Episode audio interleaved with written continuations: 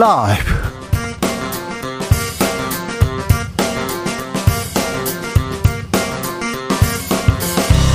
2023년 1월 31일 화요일입니다. 안녕하십니까. 주진우입니다. 윤심에 의존하는 당대표 마마보이와 다를 게 없다. 국민의힘 당권 주자인 조경태 의원이 경쟁 주자들에게 소신을 가지라면서 비판했습니다. 양강구도 굳어졌나요? 국민의힘 당권 경쟁은 어디로 가나요? 막판 변수는 무엇일까요? 조경태 의원에게 직접 들어보겠습니다. 대통령실에 대변인과 부대변인 없습니다. 동시에 공석입니다. 초유의 상황인데요. 언론을 통해 국민이 질문할 수 있는 기회 사라졌다는 비판 제기됩니다. 대변인 공석 길어지는 이유는 뭘까요? 최가박당에서 짚어봅니다.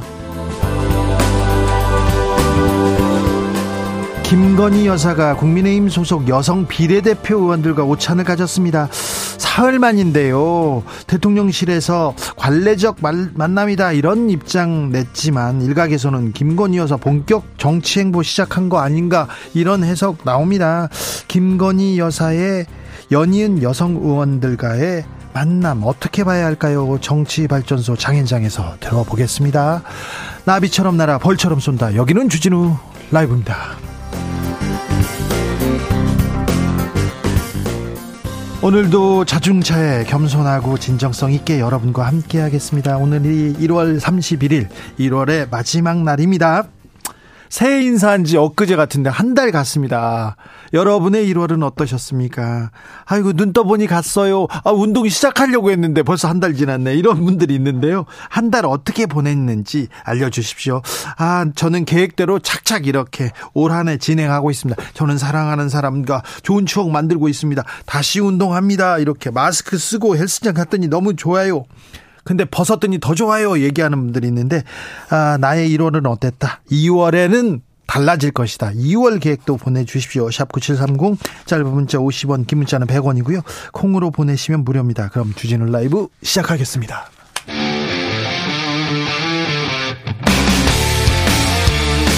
탐사보도 외길 인생 20년 주 기자가 제일 싫어하는 것은?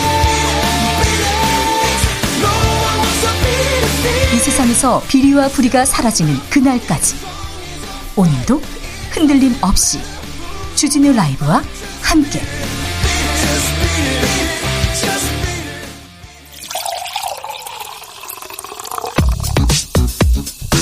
진짜 중요한 뉴스만 쭉 뽑아냈습니다. 주스 정상근 기자 어서 오세요. 네, 안녕하십니까? 정부가 난방비 지원 확대한다고 논의 중이라고 합니다. 네, 대통령실은 오늘 기초생활수급자 중 에너지 바우처 지급 대상이 아닌 분들 그리고 차상위 계층 등으로 이 난방비 지원 대상을 확대할 것이라고 밝혔습니다. 확대한다고 하는데 추위 다 이제 가는데 지금껏 추웠는데 난방비 고지서 나왔는데 왜 지금이 왜 이렇게 늦은 거예요? 네, 다만 구체적인 대상은 곧 관계부처에서 논의에 발표할 예정이라고 아직 정해지진 않았습니다. 아이고 지금 검토하고 논의하고 아, 아직도 지금 아, 정확하게 이 구, 어떻게 지원하겠다 지금 안 나왔네요. 네, 최상목 경제수석은 서민 계층에 대한 지원을 최대한 두텁게 할 계획이라면서 이 국민의 난방비 부담을 경감할 여러 방안을 검토하라는 것이 윤석열 대통령의 지시 취지이다라고 밝혔습니다. 네. 아. 경제에서는 계속 이렇게 빨간불 들어옵니다. 좋은 신호 별로 보이지 않습니다. 아, 반도체 산업 좋지 않은데요. 삼성전자 영업이 급감했네요. 네, 삼성전자가 이 주력 사업인 메모리 반도체 사업을 비롯해 스마트폰과 가전 등이 총체적인 부진에 빠지면서 어, 실적 충격, 어닝 쇼크를 기록했습니다.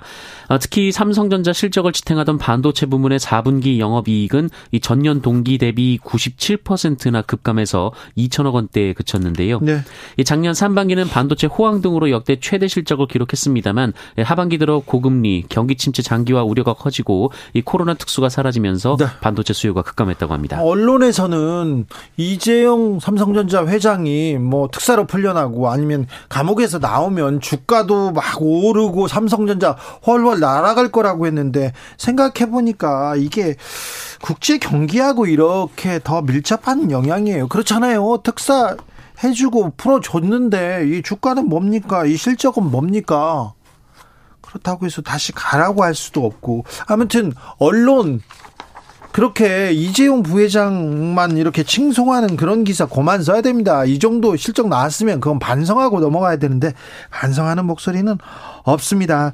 아, 반도체는 우리의 주력 상품입니다. 주력 무기인데 불황입니다. 수출 지표도 계속 안 좋아요. 네, 반도체, 화학 제품 등의 부진으로 지난해 12월 수출 물량과 금액 모두 3개월째 감소한 것으로 나타났습니다. 예. 네, 한국은행 통계에 따르면 지난해 12월 수출 물량 지수는 전년 동월 대비 6.3%, 금액 지수는 12.2% 하락했다고 합니다. 올해 상반기까지는 계속 어려운데 하반기에는 그래도 반등할 수 있다 이런 얘기도 어제 나눴 죠. 그런데요, IMF에서 세계 경제는 조금 나아질 것이다 이런 어, 전망치 조금 높였어요. 그런데 우리는 떨어졌습니다. 네, 국제통화기금 IMF가 올해 세계 경제 성장률을 0.2%포인트 올렸습니다. 어, 기존 2.7%에서 2.9%로 올렸는데요. 어, 물가 상승에 대한 주요국의 금리 인상, 그리고 러시아 우크라이나 전쟁이 지속되고 있으나 어, 중국의 활동, 활동 재개 등이 이 상향 조정의 근거가 됐습니다. 부동산 시장은 더 나쁩니다. 네, 국토부는 지난해 주택 매매량이 1년 새 반토막 났고요. 이 미분양 물량은 6만 8천 호를 넘어섰다라고 발표했습니다. 어, 정부는 6만 2천 호의 미분양을 위험선으로 보고 있는데요. 네. 이미 그 수준을 넘었습니다. 자, 세계 경제, 삼성전자, 우리 경제 이런 어, 빨간불이다 이런 얘기를 하면 우리 정부는 어떤 대책을 내고 우리 정치권에서는 어떤 대안이 있고 어떤 희망을 보여주겠다 그런 뉴스가 이제 시작돼야 되는데 우리는요 이렇게 갑니다. 오늘도 이재명 대표 수사 계속됩니다. 이번에는 쌍방울 어, 김성태 전 회장 진술이 또 나왔습니다. 네, 수원지검에서 조사를 받고 있는 김성태 전 쌍방울 그룹 회장이 그동안 알려진 500만 달러 외에 북한에 300만 달러를 추가로 전달했다고 진술하고 그 목적은 이재명 대표의 방북 성사를 위한 것이란 진술을 했다는 언론 보도가 나왔습니다. 네, 뭐 전화했다는 얘기도 또 나왔죠? 네, 이 김성태 전 회장은 지난 2019년 중국에서 북한 측 인사와 함께 자리한 곳에서 이재명 대표와 통화를 했다는 사실을 인정했다. 어, 이런 보도도 나왔는데요. 어, 이재명 대표와 김성태 전 회장 측은 그동안 통화 사실을 부인을 해왔었습니다. 네. 이재명 대표는 술자리에서 누군가 전화를 바꿔주긴 했다더라 이런 얘기까지 했어요. 이재명 대표 측에서는 새로운 신작 소설, 검찰의 신작 소설이 나왔다고 얘기했는데 흥행은 안 될 거다. 여기 이렇게 얘기합니다. 음. 아, 참, 민주당에서는 검찰이 너무 여론전한다 비판이 있습니다. 네, 민주당 박홍우 원내대표는 검찰이 물증도 없이 진술만으로 이재명 대표를 소환하는 건 야당의 부정적 이미지를 더 씌우고 대표를 모욕하려는 의도라고 비판했습니다. 정의용 전 국가안보실장은 또다시 소환됐어요? 네, 탈북어민 강제 북송 사건을 수사 중인 서울중앙지검이 오늘 오전 정의용 전 청와대 국가안보실장을 피고발인 신분으로 소환해서 조사 중입니다. 네. 어, 이 사건은 지난 2019년 11월 이 동료 선원 16명을 살해한 것으로 지목된 탈북어민 2명이 군에 납포된 사건입니다. 검찰 수사 소식이 바로 이어지고요. 또 국민의힘은 당권 경쟁 얘기만 나옵니다. 아, 유승민 계속 나오다가 나경원 계속 나오다가 다시 유승민은 어떻게 할까? 유승민 전 의원 결국 불출마 선택, 선택했습니다. 유승민 전 의원은 오늘 SNS에 충분히 생각했고 아무 의미가 없다는 결론이라고 밝혔고요. 인내하면서 때를 기다리겠다며 불출마 선언했습니다. 어, 유승민 전 의원은 폭정을 막고 민주공화정을 지키는 소명을 다하겠다라고 말했습니다. 잠시 후에 조경태 의원하고 자세히 이야기 나눠보겠습니다. 경찰이 신변 보호를 받고 있는 여성 뒷 뒷담화를 하다가 걸렸어요. 딱 걸렸어요. 네, 스토킹으로 신변 보호를 받던 여성의 신고로 출동한 경찰관이 여성을 상대로 욕설을 한 녹취가 공개가 됐습니다. 어, 여성은 누군가 집 현관문을 억지로 열려고 한 것에 놀라서 경찰에 신고를 했었는데요. 근데 그 여, 여성 그 여성을 상대로 욕한다고요? 네, 신고 직후 담당 지구대 소속 경찰관이 이 여성에게 전화를 했는데 어, 이 전화 자체도 신고에 대한 응대가 아니라 실수로 휴대전화를 조작하면서 전화가 간 것이었다라고 합니다. 강추위 속에 어르신을 밖으로 쫓아낸 일도 있었어요? 네, 지난달 14일 70대 노인이 마지막 기차를 놓치고 추위를 피해 동부경찰서 소속 한 지구대를 찾았다가 어, 지구대 직원들에 의해 문 밖으로 쫓겨난 사실이 알려져 논란이 되고 있습니다. 이 어르신이 지구대에 머문 시간은 40여 분이고요. 경찰에 의해 한쪽 팔이 잡혀 밖으로 끌려 나갔고 어, 다른 경찰은 지구대의 문을 걸어 잠갔다라고 합니다. 부산에서는 또 연출 사진 해 가지고 또 비판받고 있는데 경찰은 국민하고 이렇게 가까운 데서 딱 붙어서 같이 생활하지 않습니까? 더 잘해야 돼요. 아, 노력하고 열심히 하고 훨씬 나아진 거 알고 있는데 더 노력해야 됩니다. 서울시의 의회가 황당한 조례안 추진하고 있습니다. 네, 서울시 의회가 관내 초중고 교사들에게 공문을 보내서 이 성관계는 부부만 할 수 있다라는 내용을 담은 학생 관련 조례안에 대한 의견 조회를 요청했다고 합니다. 지금 2023년에 이런 얘기가 나옵니다. 네, 혼인 관계에서만 성관계가 이뤄져야 한다는 내용, 그리고 남성과 여성은 개인의 불변적인 생물학적 성별이라거나 이 태아의 생명권은 헌법상 보장된 권리로 보호돼야 한다라는 내용이 있었다고 합니다. 혼전 순결도 있고요. 자, 네. 이런 얘기 다 보수 단체들이 하던 일인데 아스팔트에서 막 이렇게 얘기하던 얘기인데 어떻게 서울시 의회에서 이런 황당한 조례안 들고 나왔어요? 네, 서울시 의회는 한 단체의 요청으로 의견 조회 공문을 보냈을 뿐 조례안이 발의된 것은 아니다라고 했는데요. 어, 서울 교사노조는 의견을 낼 가치조차 느끼기 어렵다라면서 그렇죠. 헌법을 침해하는 괴상한 조례안이다라고 비판했습니다. 이런 얘기하는 것 자체가 자유권, 국- 국민이 뭐 선택할 수 있는 권리 이런 걸 침해하는 겁니다. 아, 좀 황당한데 투표 잘해야 됩니다. 서울시 의회에서 지금까지 보여준 이 행태를 보면요. 아이고 참 입에 담기 하, 한심합니다. 코로나 상황 어떻습니까? 네, 오늘 발표된 코로나19 신규 확진자 수는 19,629명입니다. 어제보다 12,000여 명 정도 많지만 이 주말 검사 건수 감소 영향이 끝난 것으로 보이고요. 네. 어, 지난주와 비교하면 7,000여 명 늘었지만 역시 설 연휴 영향 때문이었던 것으로 보입니다. 주스 정상근 기자와 함께했습니다. 감사합니다. 고맙습니다. 1월 어땠습니까? 2월은 어떻게 보낼 겁니까? 올해 어떻게 계획하십니까? 8, 4831님 얘기부터 하겠습니다. 주진우 라이브 1월도 수고하셨습니다. 2월도 잘 부탁드릴게요. 저도 잘 부탁합니다. 7480님께서 읽을 책이 많이 밀려 있었는데 1월 한 달 동안 제법 많이 읽었어요. 2023년 시작이 좋습니다. 아우, 좋습니다. 이 상태로 계속 가셔야 됩니다. 한 번 책을 잡지 않습니까? 그러면 놓기가 어려워요. 그래, 쭉쭉 읽으십시오. 유성아님, 저의 신년 계획은요, 만보 걷기 하면서 다이어트 하기였는데요. 지금까지 3kg 감량 중입니다. 너무 힘들어요. 그런데 걸으면서 이렇게 살을 뺀다. 아우, 훌륭하신 거예요. 유성아님, 힘들지만 3kg 갔지 않습니까? 조금만 더 가보자고요. 네. 아, 1월이 좋군요. 시작이 좋습니다. 8066님, 다이어트는 매년 계획이 있습니다. 달성했냐고요? 나이살이 절대 잘 안 빠집니다. 아우, 그래도 가보자고요. 계획을 세웠다는 것만 해도 어딥니까? 저는 좀 운동을 안 하고 좀 적게 먹자 이런 주의예요. 적게 먹고 나 운동은 좀 덜하지 이런 생각을 하고 있는데 이렇게 아, 운동 계획을 세우는 것 자체도 굉장히 좀 훌륭하신 것 같아요. 존경스럽습니다. 3502님 저는 집 앞에 헬스장 등록해가지고 매일 1시간 이상 운동 목표로 열심히 했는데 체중은 안 빠집니다. 몇 개월 더 해야 되겠죠. 그래도 작심삼일 아닌 게 어딥니까? 셀프 칭찬합니다. 얘기하는데요. 지금 한 달 동안 운동했지 않습니까? 앞으로 빠집니다. 이번 달부터 빠집니다. 2월부터. 그러니까 쭉 가시면 됩니다. 1065님, 작년 말에 시작한 금연 아직 잘 진행 중입니다. 오, 훌륭하십니다. 90여일 되어 가는데 뿌듯합니다. 계속 유지해서 꼭 성공해야지. 지금 90일 왔으면 다 왔어요. 그러니까 옆에, 뒤에 이렇게 또 친구들의 유혹 버리고 그냥 가시면 됩니다. 8066님, 계획 안 세웠는데 진짜로 한 달에 후딱 갔어요. 오늘 저녁에 올해 계획과 버킷리스트 적어보려고 합니다. 버킷리스트 하나가 패러글라이딩도 있어요. 아, 네. 날 풀리면 패러글라이딩 하셨으면 하고요. 계획 버킷리스트 좋습니다. 좋아요.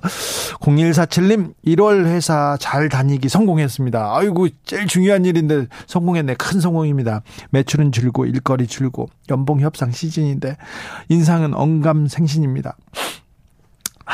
2월 목표도 회사 잘 다니기입니다. 버티면 쨍할 날 오겠죠. 그럼요. 지금 어려울 때는 현상 유지, 일상 야, 잘 버티는 것만 해도 진지를 구축하는 것만 해도 엄청 성공입니다. 잘하셨습니다.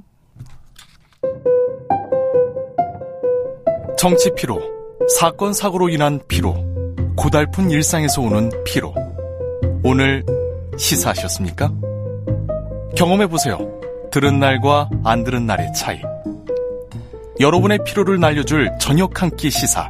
추진우 라이브.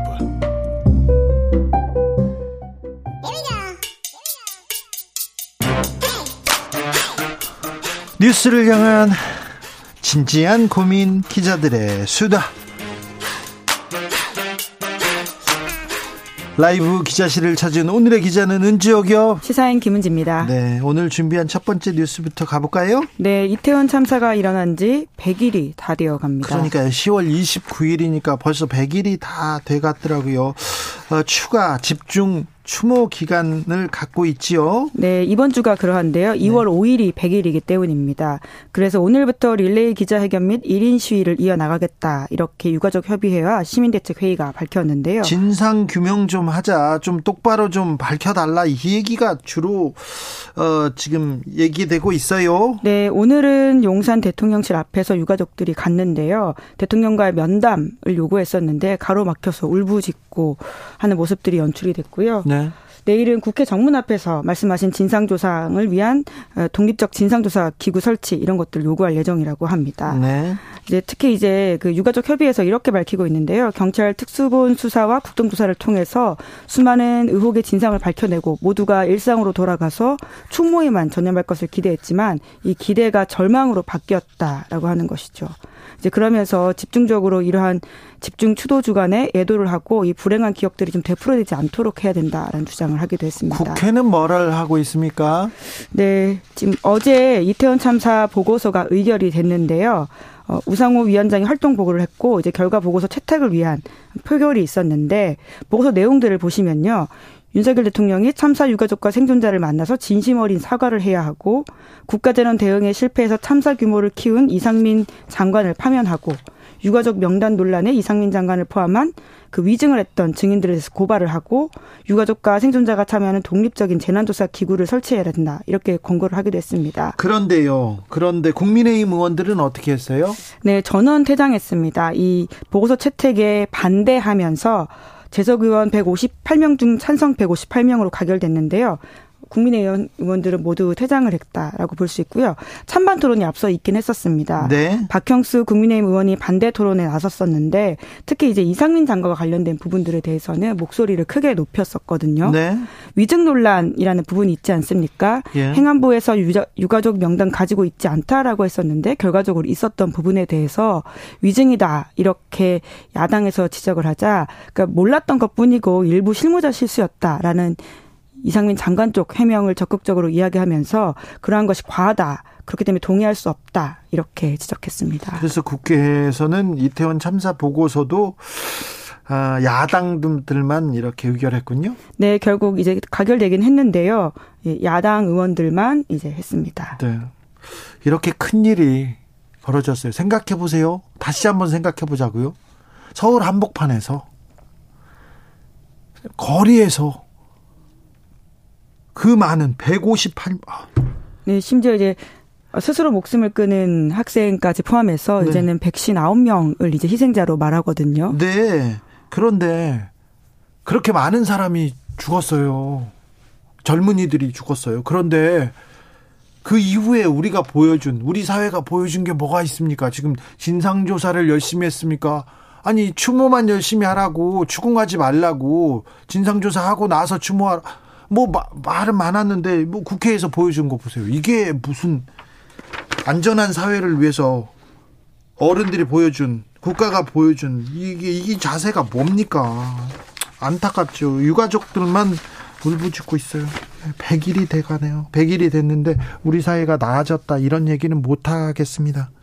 참 죄송한 일인데 다음 뉴스로 가볼까요? 네, 유병호 감사원 사무총장이 윤석열 정부를 상대로 소송을 벌이고 있습니다. 유병호 감사원 사무총장이라고 하면 윤석열 정부 상징적인 공무원입니다. 이분이 지금 어, 감사원의 감사를 거의 드라이브하는 그런 사람인데 주도하는 사람인데 어떤 내용입니까? 네, 이해 충돌 관련된 사안인데 네. 말씀처럼 차관급인 유 사무총장은 실세로 꼽히는 인물이거든요. 그렇죠. 이분이 다 한다면서요? 뭐 그런 지적들이 있는데요. 이제 물론 본인들 본인은 사무총장으로서 역할을 하고 있다라고 밝히고 있는데 아무튼 실세 맞아요. 이분이 주도하는 거 맞습니다. 네, 유병호 사무총장의 재산 내역과 관련해서 보통 공직자들은 이제 인사혁신처로부터 이것들을 신고하고 네. 지적을 받기도 하는데 예. 본인 소유의 삼성전자 주식 배우자의 8억 원 상당의 바이오 회사 주식 그리고 자녀 소유의 8천만 원 상당의 에너지회사 주식 이런 것들이 있었습니다. 아니, 그런데 감사원 업무면 공무원들 그리고 또 뭐 정책 집행하는 사람들의 여기에 또 입김을 넣을 수 있기 때문에 이해 충돌 논란 나오지 않습니까? 바로. 네, 실제로 그 문제 때문에 지적이 있었고요. 이해 충돌 소지가 있다라는 지적이 있었다라고 하는 겁니다. 자, 그래서 이해 충돌 소지가 있다 이렇게 내렸는데요. 그런데 네, 그래서 유 총장이 자기와 이제 가족들이 보유하고 있던 삼성전자 주식은 전부 매각했다 이렇게 밝혔었는데요. 매각해야죠. 네, 그리고 또 이제 원전 관련된 주식도 매각했다라고 밝혔습니다. 원전 관련된 주식도 가지고 있었어요? 네, 이제 관련된 원전 설비 제조업체인 두산 에너지 빌리티라는 주식이 있는데요. 이것도 전량 처분했다 이렇게 밝혔는데 네. 그런데 배우자 주식은 처분하지 못하겠다라고 하면서 이것을 재산권 침해다라는 이유로 소송을 제기한 겁니다. 잠시만요. 그냥 개인 회사 다니는 어제 염승환, 염불리한테 내가 물어봤거든요. 주식 투자 뭐 하냐고 하니까 자기는 못하고 직계 가족들 부인 못한다고 공무원이 아닌 사람들도 그렇게 얘기하는데 공무원이 배우자 주식은 이해 충돌이 아니라고요? 그럼 내 이름으로 안 사고 부인 이름으로 사면 어떻게 할 거예요? 이게 이해 충돌이 아니라고 지금 주장한다고요? 네, 그렇게 주장하고 있고요. 본인이 산 게 아니라 부인이 성과급 성격으로 받은 주식이기 때문에 사무총장 업무와는 관련이 없다. 이런 주장을 하고 있습니다. 이거 말이, 말이 안 되잖아요. 네, 그래서 정부를 대상으로 지금 소송을 낸 상태인데요. 소송까지 했어요? 네, 그렇죠. 왜냐하면 이것을 받아들이지 않겠다라는 것이기 때문에 소송을 해서 받아 이걸 바로잡겠다라고 하는 것이거든요.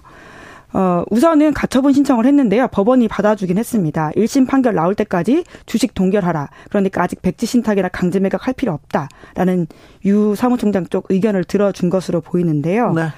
네, 계속해서 아마 좀 문제 제기가 있지 않을까 싶긴 합니다. 참. 네, 어떻게 네. 받아야 됩니까? 지난 국정감사에서도 이런 지적이 있었는데요. 네. 이제 백신 감사와 자기 이제 배우자의 보유 주식이 무슨 상관이냐, 자기는 도저히 이해할 수 없다 이렇게 반박하기도 했습니다. 그런데 그러면 배우자 이름으로 사면 이걸 어떻게 그럼 강제할 수가 없잖아요. 이걸 가지고 왜 이런 문제에 대해서 왜 보도가 안 나오는 건지 이런 공무원의 도덕성 이게 중요하잖아요. 아니, 본인의 뭐. 본인의 재산권 중요합니다만 이거 조금 너무 심한데요.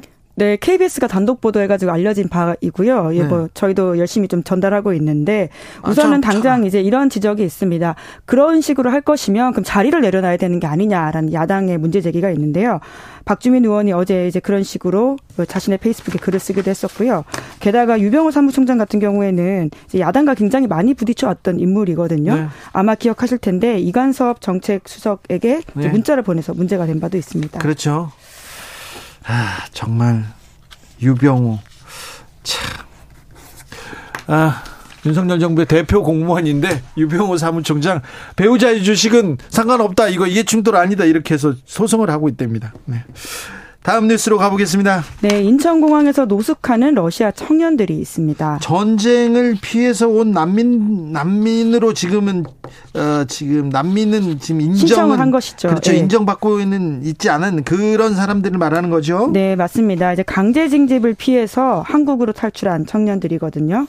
다섯 명이 있는데요. 네. 지금 난민지위를 인정받고 있지 못해서 인천공항에서 노숙 생활을 하고 있다라고 합니다. 그래요? 인천공항에서 그냥 거기서 있습니까? 영화 터미널처럼? 네, 맞습니다. 딱 그런 장면들이 펼쳐져 있는데요. 우선 본인들은 이제 난민 신청을 했다라고 하는데 우리 정부에서 받아들이질 않았거든요. 네. 그런데 나가면 또 이제 어떻게 될지 모르는 상황이다 보니까 인천공항 안에서 숙식을 때우고 있다라고 하는데 네. 예, 소송을 그래서 했는데요. 오늘 1차적으로 결과는 불허가 났다라고 합니다. 아, 그래요? 불허 났어요? 난민 네, 특히나 이제 단순 병역 기피는 난민 사유에 해당하지 않는다 이런 식의 주장을 했다라고 하는데요. 이걸 단순 병역 기피라고 봐야 될까요? 전쟁을 피해서 의미 없는 전쟁을 나는 못하겠다 이렇게 생각하면 또 저 이건 또 정치적인 판단인데.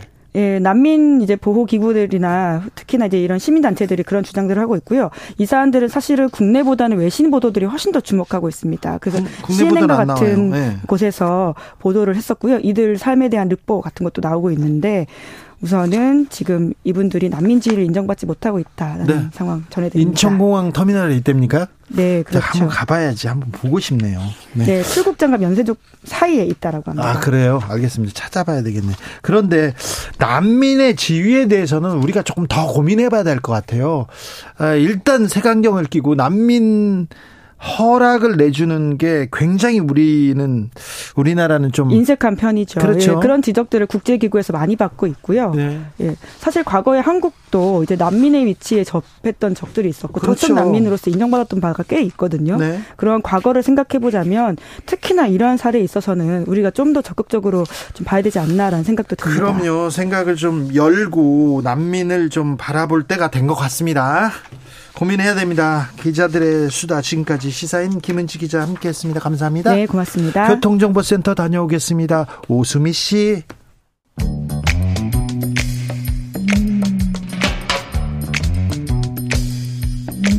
오늘의 정치권 상황 깔끔하게 정리해 드립니다. 여당 야당 크로스 최가박과 함께 최가박당 여야 최고의 파트너입니다. 주진우 라이브 공식 여야 대변인 두 분 모셨습니다. 최형두 국민의힘 의원 어서 오세요. 네, 안녕하십니까? 네. 박성준 더불어민주당 의원 어서 오세요. 네, 안녕하세요. 네. 유승민 전 의원은 당 대표 나가지 않기로 하셨네요. 네, 제가 전당대 선관위원회에서 아, 그렇죠. 개별의 뭐 누구의 그 죄에 네. 대해서는 언급할 수 없습니다. 자, 그런데 아, 폭정을 막겠다. 소명을 다하겠다 이런 얘기했는데 박성준 의원님 어떻게 들으셨어요? 정확하게 얘기하신 거네요. 폭정이죠 지금 어, 공포 정치하고 그 유승민 전 의원 같은 경우는 합리적인 정치인 아니겠어요. 지금의 정치를 봤을 때 민주주의 퇴행하고 민생 진짜 파탄 나고 있는 지경 아니겠습니까? 그랬을 경우에 가장 중요한 일은 무엇이냐? 지금 네. 얘기한 것처럼 민주공화국을 발- 반드시 지켜야 되는 거 아니겠어요? 지금 국민의힘의 전당대회 모습을 봤을 때이 민주주의 과정이 아니잖아요. 폭정에 대해서는 최영도 의원님 여기에 대해서는 할 말이 예, 있습니다. 예, 이거 뭐 그렇게 일방적으로 이야기하실 사안은 아니고요. 지금 이 전당대회가 우리가 아마 우리 당으로서는 아마 사상 초유의 지금 어, 전당대회 규모 면에서 어, 오늘까지가 사실 우리 전당대회 저 어, 투표인을 확정을 합니다. 예. 그 3개월 이상 당비를 낭비한 책임 당원이 예. 최종 확정되는데 얼마나 지난- 됩니까? 지난 1월 중순까지 한 80만 명이 됐다 그랬죠. 근데 네. 그 사이에 어뭐 계속 지금 당원들이 가입들이 많이 늘어나고 있고 해서 한 텐데 그래서 오늘까지 이제 해보고 나면은 선거의 명부를 확정을 합니다. 그래서 안심번호 같은 것을 이제 제공하게 선거 운동도 가능하게 될 텐데 뭐 저희들 한 90만 이렇게 넘어 수고하면은 또 여기다가 일반 당원들도 투표권이 있습니다. 일반 당원들의 투표권이 일정하게 부여됩니다. 그러면은 일반 당원은 책임 당원보다 한 서너 배 많거든요. 저희 보통 당협에 보면은 상당히 많은 어 국민의 상당 부분이 이 우리 전당대에 참여하게 되는데 지금 이렇게 보면 이렇다고 생각하면 우리 많은 당원들이 지금 나라가 너무 어렵고 나라 안팎은 너무 어렵고 이건 뭐 지난 정부에서부터 물려받은 것도 있고 지금 또 국제 상황이 너무 심각하게 돌아가기도 하고 한데 아니 안 그래도 적은 정당이 왜 그렇게 내부에서 쪼개져 가지고 싸우고 어 서로 뭐 힘을 합쳐서 해도 모자랄 판에 더구나 민주당이 얼마나 기세등등합니까? 170석 가까운 정당으로. 아니 온갖 저 그걸 다 가로막고 서 있는데. 그래서 그런 어떤 강렬한 저 이 우리 당의 또 국민들의 또 우리 시장에서 들어보면은 그런 서민들이 지금 이 추운 겨울에 얼마나 어렵습니까? 이런 문제에 대해서 좀 여당부터가 좀 힘을 합쳐서 제대로 해달라는 그런 여망들이 제대로 모일 거라 생각을 합니다. 그러니까 여당이 잘하려면은 여당이 그것을 집을 져야 되는 것이죠. 같이 갈 수 있는 집을 져야 되는데 누구는 빼고 누구는 빼고 이 사람만 된다 이런 식으로 가기 때문에 여당의 모습이 지금 그런 모습으로 비춰지는 거고요. 전당대회라고 하는 것은 전당원의 당원대회 아닙니까? 근데 네. 누구를 위한 당원대회입니까? 한 사람을 위한 당원대회 아니에요. 누구 아. 한 사람을 뽑기 위해서 당원 전당대회로 가는 모습이 수가. 없죠. 아니 그렇게 가고 있잖아요. 아니, 제가 한번 다시 이거 자, 좀 자, 제, 제 100만 얘기 듣고 당원이 제, 참여하는 제, 것이 제 얘기 듣고 말씀해 주세요. 일방적으로 말씀하시는데 아니 일방적이 아니라 제가 그렇게 비춰지는 것을 제가 뭐 해석해서 얘기하는 거니까요. 비치지겠죠. 그리고 예. 아니 그게 아닙니다. 그리고 이- 저는 언론에서 지금 국민의힘 당권 구도를 양강 구도라는 용어를 쓰잖아요. 이게 왜 양강 구도입니까?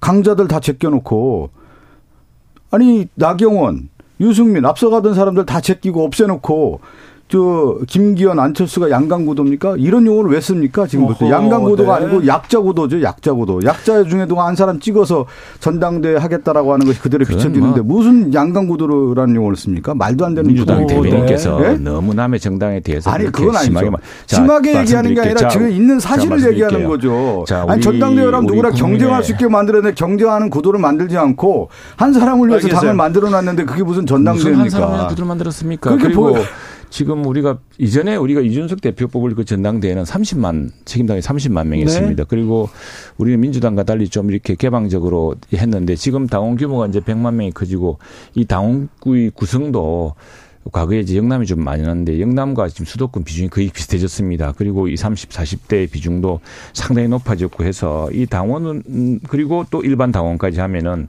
우리가 이 나라를 충분히 걱정하고 이 정당을 걱정하는 분들끼리 어떤 집단 이성을 발휘한 전당대회 될 거라 보고요.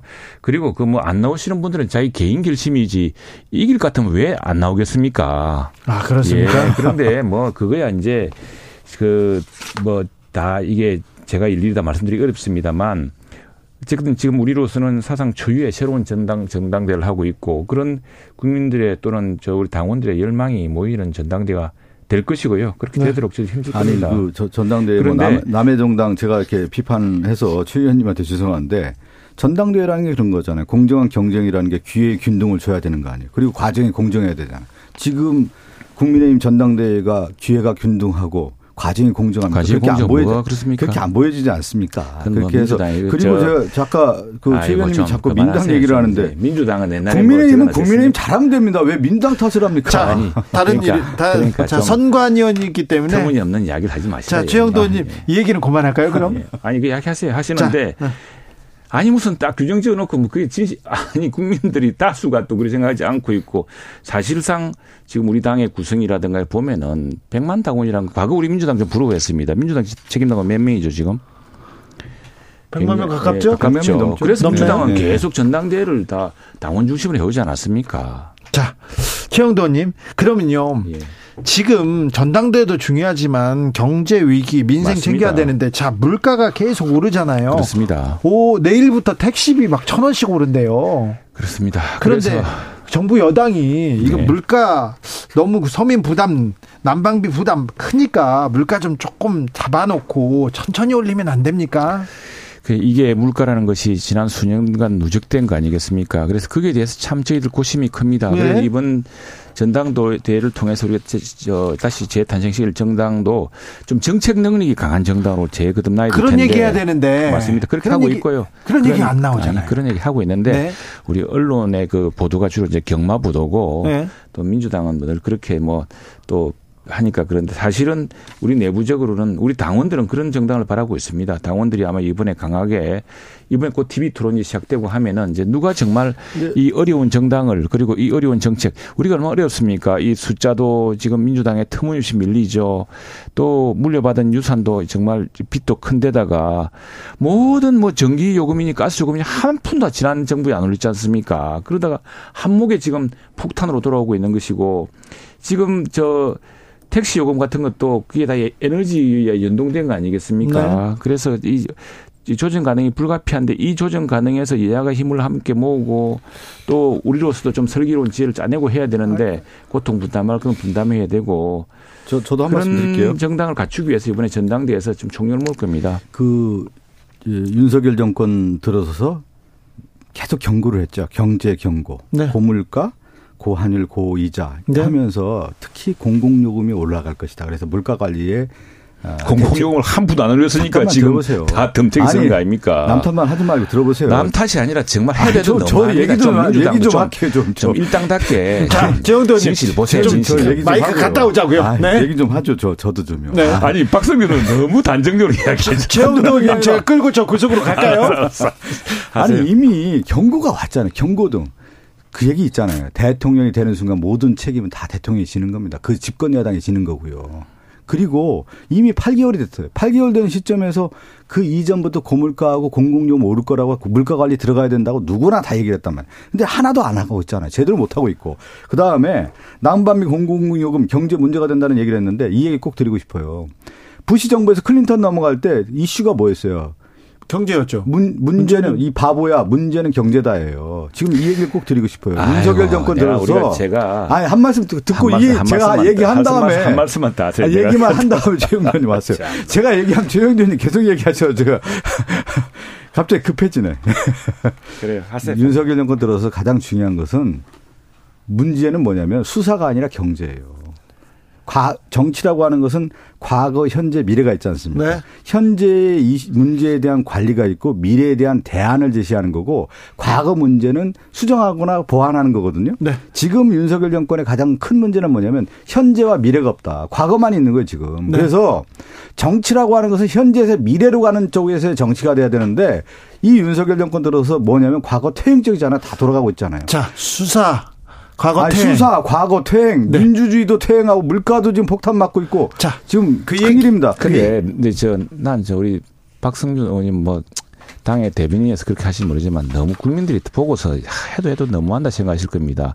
아니 에너지 가스 요금 이런 그 적자 부담 이런 것들이 어느 정부의 수준로 생겼습니까? 그때 여덟 차례나 에너지 가스 가격 이 가격이라는 것이 국제 수요가 있고 우리나라가 에너지를 생산하는 국가가 아니기 때문에 그런 가격으로 수요를 조정하고 또 부담을 완충해 나가야 되는데 자 완충해야 되는데 그런데 한 푼도 안 해가 지금 다 떠넘겨 놓고 그래 놓고 지금 와서 내몰라라 이렇게 그것도 그냥 소수 여당이고 하면 소수 야당의 말을 안 하겠어요. 그러나 아, 잠깐만 170도 가까운 야당이 또 예산도 터무니없이 예산을 또 편성해 가지고 자기들 예산대로 한다 그러고 우리 우리가 쓸 수 있는 예산 우리의 재정 정책 이런 것들은 제대로 하지도 못하게 하면서 지금 그걸 갑자기 온 부채를 다 떠넘겨 놓고 지금 그렇게 말씀하실 수는 없지 않습니까? 우리도 아니, 책임지고 열심히 하겠지만 제 일당으로서 너무 무책임하신 말씀입니다.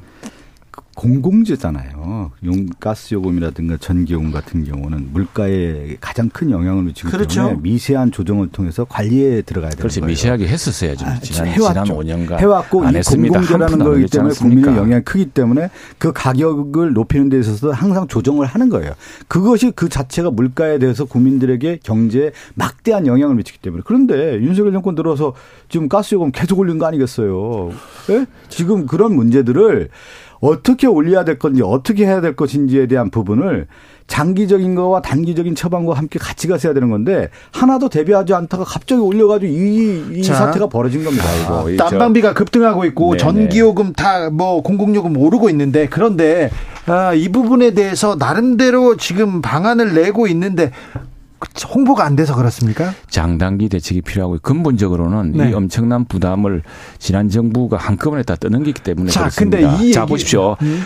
자, 네, 제가 산중입니다. 산하 산자위인데 지난 국정감에서 뭘 지적했냐면은 원래 이 가스 도입 같은 것도 그래서 정부가 상당히 그 가격의 이 국제 가스 가격이 등락이 있지 않습니까? 등락이기 때문에 위험 분산을 하고 또 우리 가스전 개발도 하고 해서 그걸 낮춰야 되거든요. 제가 지난번 국정감에서 보니까 아니 가스공사는 지난 정부에 임명한 가스공사 사장 가스공사는 이 제대로 이걸 저 비축을 안 해놓은 거예요, 비축을. 그러니 갑자기 이제 올라가면은 원래 가스, 국제 가스 가격이 하저 동고입니다. 그 여름처럼 네. 낮아지고 올라가는데 이걸 제대로 비축을 안 해놓은 거예요. 그래가지고 가스 전체 전국 그 가스 저장 능력이 캐파가 뚝 떨어져 있었단 말이죠. 그런, 그런 것들부터 해서 지금 하나하나 따질려면 끝도 없는데 지금 우리로서는 어쨌거나 이 축적된 한전의 빚 수십조가 왜 누적됐습니까? 한전 빚 그걸 우리가 만들었습니까? 지난 5년 동안 만든 거 아닙니까? 가스 가스 가격 폭등했던 이것도 자 이게 원래 조금씩 가격을 올리고 또 수요를 조절하고 이렇게 하고 또 우리도 새로운 가스를 개발하고 가스 공급 가스에 어떤 비축을 해놓고 이랬어야 되는데 그거 없이 몽땅 한 걸 자, 지금 우리가 해결하기 위해서 이렇게 노력하고 있는데 어, 한, 한 말씀 할게요. 아이고 그걸 뭐 이 문제는 박성준 얘기 한마디만 하고 정리할게요. 그냥 같이, 같이 끊임없이 전 정부 탓하다가 끝날 것 같아요. 5년 내내 지금. 자, 근데요. 걱정하기는 대통령실에서 난방비가 이렇게 많이 오르는 거, 폭등하는 거에 대해서 대책을 내라고 했는데 그 내라고 하는 것도 좀 늦고 그리고 또 이런 대책을 내고 있다, 우리가 준비하고 있다 이런 메시지도 조금 늦은 것 같아요. 근데 대통령실에서 지금 대변인, 부대변인이 다 공석이잖아요. 어, 언론 담당하는 비서관도 또 공석이라고 하는데 왜 이렇게 이런 자리는 비오는 겁니까, 최영도 의원님? 지금 거기는 아마 설명이 있었죠. 그 아마 저 대통령의 순방 일정에 관해서 해서 이제 네. 부대변인이 있었던 것인데 지금 뭐 정부의 능력이란 것이 저는 국, 그 대통령실이 정부의 정책을 다 설명을 맞지 않다고 봅니다. 대통령실이 예. 대통령실은 대통령의 중요한 결정은 그 내각에서 해야 되고요. 또 총리실과 각 부처에서 신속하게 정부의 정책 능력의 정책에 대해서 또 에너지 가스 급등의 문제 이걸 어떻게 해결할 것인가에 대해서 같이 논의해야 되고 그다음에 저희 이제 당정을 통해서 또 국회 국회 상임위를 통해서 이 문제를 함께 해결해야 된다고 봅니다. 그 문제는 그 자체가 지금 이제 우리 에너지 가격 난방비도 당장 단기적으로 이 정말 가장 어려운 계층 에너지 이 가격 상승에서 가장 어려운 계층부터 돕고 해서 이 문제를 풀어나갈 수 있는 해법을 바로 지금 정책을 제시했고요. 저는 네. 질문의 핵심이 또 장기적으로는 지금 에너지 가격이 계속 이렇게 불안하게 될 테고 또 국제사 국제적인 저 수급 요인도 그렇고 하기 때문에 이걸 어떻게 잘 것인가를 계속 국회와 함께 그 논의해야죠. 우리 저뭐 이재명 당대표 이름이 비슷한 똑이 비슷한 게 아니라 똑같죠. 이재명 부대변인이죠. 대통령실 이재명 부대변인 네. 사퇴를 한 건데 그 사퇴 대통령실에서 얘기는 순방 일정이 외부로 유출돼서 어 사퇴를 했다라고 좀 발표가 됐죠. 네. 근데 저는 이 얘기를 좀 드리고 대통령실의 대변인과 부대변인이 얼마나 상징적 의미가 있습니까? 상징적 의미를 넘어서 실질적으로 대국민과 소통하는 자리 아닙니까? 지금 계속 마이크를 잡고 있지 않습니까? 그렇죠. 소통하고 있죠. 지금 문제는 대변인이 없어요 지금. 예. 대변인이 그만둔 지 상당히 오래됐습니다. 예. 어, 그때 대변인도 경질됐다는 얘기가 있었거든요. 어, 지금 자리가 없어요. 그다음 부대변이 그 역할을 해왔다면 이재명 부대변인이 그랬죠. 대변인 역할을 해왔고 제가 나름의 국회 출입 기자나 여러 기자들을 얘기를 들어보면 이재명 부대변인이 그래도 일을 잘했다는 거예요. 기자들과 소통도 잘하고 실세라는 얘기도 있었고요. 그 언론 감각도 좋았다라는 거예요. 그래서 실제 이재명 부대변인이 대통령실의 언론 공보를 이끌어왔다라고 하는 얘기가 있었는데 왜 경질을 했을까요? 저는 그것도 좀 의문이 들어요. 이렇게 일을 잘하는데 하나의 사례가 그냥 순방 일정 그게 중요한 안보의 문제였기 때문에 어, 이 이재명 부대변인을 경질했다. 아니 뭐 사표를 썼다. 이것만으로 설명이 될까요? 제가 볼 때는 그리고 보통의 공적 기관이라고 하는 경우는 경질을 할 경우에는 누군가를 임명하고 하지 않습니까? 자진 사퇴가 공식 입장입니다. 자진 경질 사퇴? 아닙니다. 제가 볼 때는 경질한 것 같은데 네. 자진 사퇴라고 하는 절차를 밟았겠죠. 네. 그 근데 순서를. 아니 잠깐만요. 그리고 내막도 모르고 뭐 우리 박 대변인 말씀 의원이 말씀하시면 다 그게 진실입니까? 아니 진실이 아니라 보통 그렇게 보이잖아요. 지금 제가 그리고. 지금 아니 아니 한, 한 말씀만 좀 드릴게요. 어, 수석이 장관관 그 대변인 역할 을 대행하게 될 거고요. 아니 네. 이렇게 경질을 했을 경우에 대변인이면 차기 대변인을 임명하고 그것을 선순환 눈으로 만들지 않습니까? 대변인 없고 부대변인 없고 그러면 김은혜 홍보수석이 혼자 다 하는 겁니까? 그러면 김은혜 홍보수석이 이 일을 뭐 하도록 돼 있는 거예요? 우리 뭐박 의원님 마음은 알겠는데 너무 걱정하지 될 겁니다. 아니, 걱정이 되죠. 이렇게 대통령실 좀 안에 시스템이 안 돌아가고 있다는 정부가 건데. 소통 능력을 강화하는 방식으로 이 문제, 그 사실 이 문제는 청와대 대변인, 어, 저 농산 대변인, 문- 대통령실 대변인의 문제가 아니고요. 지금 현안 처한 저 정책에 긴급한 네. 이런 정책 문제를 근데 제가 예, 뭐 여기서 설명하고 하는 그런 능력의 문제죠. 약간 뭐 주, 주진우 앵커가 한 말씀 저한테 주면 해석의 여지는 분명히 있어요. 네. 제가 이제 조직 생활이라 이렇게 쭉 해오보면 민주당 대변인이니까 네, 대변이가 이렇게 제가 그냥 해석의 여지를 가지고 얘기를 하면 해석의 여지가 있는 거 아니에요. 예. 이런 경우는 대통령실 안에서 역학 구도가 분명히 있어요. 예. 그 구도 안에서 결정이 되는 거예요. 자, 그러니까 뭐 이재명 바쁜데 이제 뭐. 일을 잘해왔는데 이렇게 어 뭐 사퇴라는 자진 사퇴라는 이름은 나갔다 하면은 내막이. 대통령실 안에서의 그 관계라는 게 분명히 있는 거예요. 이 알겠습니다. 사람은 나- 내보낼 수밖에 없는 관계가 있어요. 그렇지 않습니다. 저도 아니, 해석의 생각하는데 여지로 뭐 봤을 때는 그렇게, 그렇습니다. 그렇게까지 뭐 더 얘기하고 싶어도 제가 좀 조심스러워서. 얘기하는 예, 예. 아, 박성준 대변인, 박성준 의원께서 그 이 정권은 경제가 아니라 수사에 어, 미래가 아니라 과거에 지금 지금 그렇죠. 예. 예, 집중하고 있다고 얘기했는데 근데 이재명 대표 관련해서 쌍방울 김성태 전 회장이 네네. 어, 다른 얘기를 하기 시작했어요. 300만 불 얘기가 나왔습니다. 그건 제가 말씀을 이제 지난번에 이 쌍방울과 관련돼서 변호사 대납 이 사건이 주였단 말이에요. 예. 그런데 그 변호사 대- 대납에 대한 의혹의 20억 원이라는 것이 쌍방울의 자회사의 법무법인 대표에게 20억 원의 M&A 비용으로 들어갔다는 게 나오지 않았습니까? 그 그렇죠. 법무법인 대표가 이남석이라고 하는 대표인데 이사- 이남석은 검찰 출신 아니에요. 예. 검찰 출신에 들어갔는데 검사들이 조사를 다 했을 텐데 이걸 이미 무슨 변호사비 대납 의혹 사건이라고 그동안에 부풀렸던 거 아닙니까? 지금은 대납 얘기는 안 나옵니다. 대납 얘기 안 돼. 그 정도로 지금 검찰에서 언론 플레이하고 특히 국민의힘에서 이걸 가지고 엄청난 사건인 양 막 부풀리게 했단 말이에요. 그 다 그런 분들 다 책임져야 되는 거 아닙니까? 쉽게 얘기하면. 자, 쌍방울 얘기는요. 제가 그, 그 부분에 대해서 제가 좀 말씀드리는데 2019년 네. 시점으로 좀 돌아가는 건데 네. 김성태 전 회장이 2019년 대북 사업 일환으로 이재명 대표의 방북을 위해 뭐 몇백만 달러를 300만 불을 송금했다라고 하는 주장이 제기가 됐는데 예. 2019년 시점을 보자고요. 2019년에 예.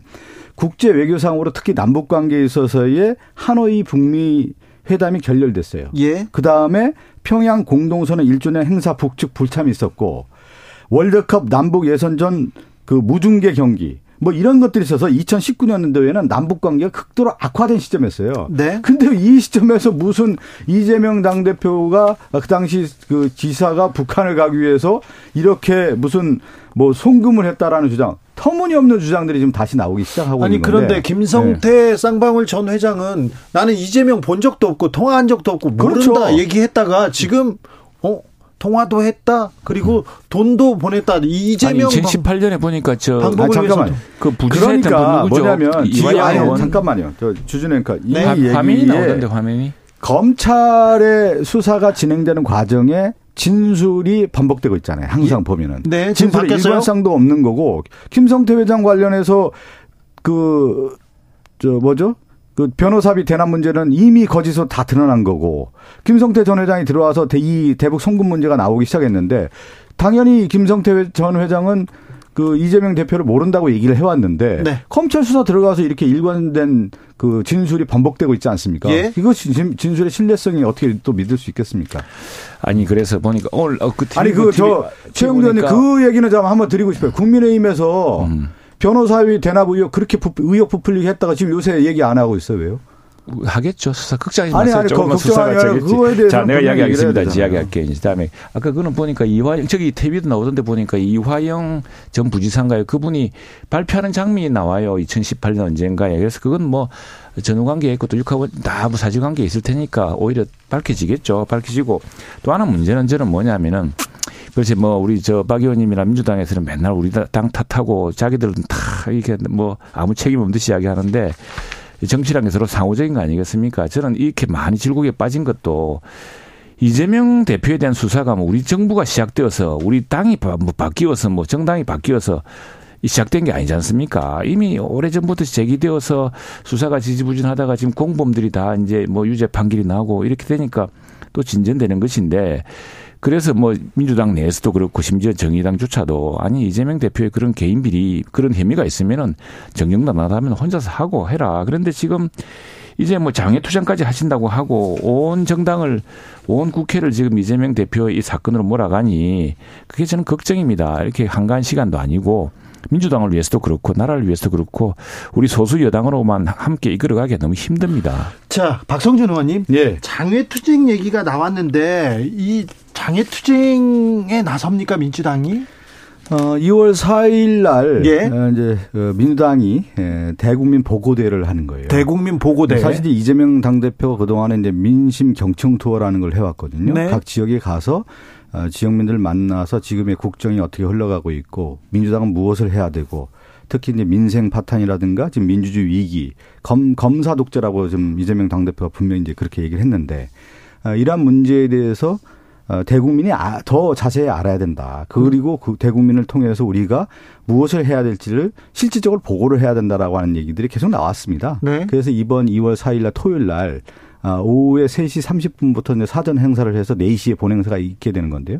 어, 이름은 윤석열 정권 민생 파탄 검사 독재 규탄대회라는 이름하에서 대국민 보고대를 엽니다. 네. 네. 그래, 뭐, 뭐, 이재명 대표 한 사람의 당이 전체가 이끌려 다니는 것도 안타까운 일이고요.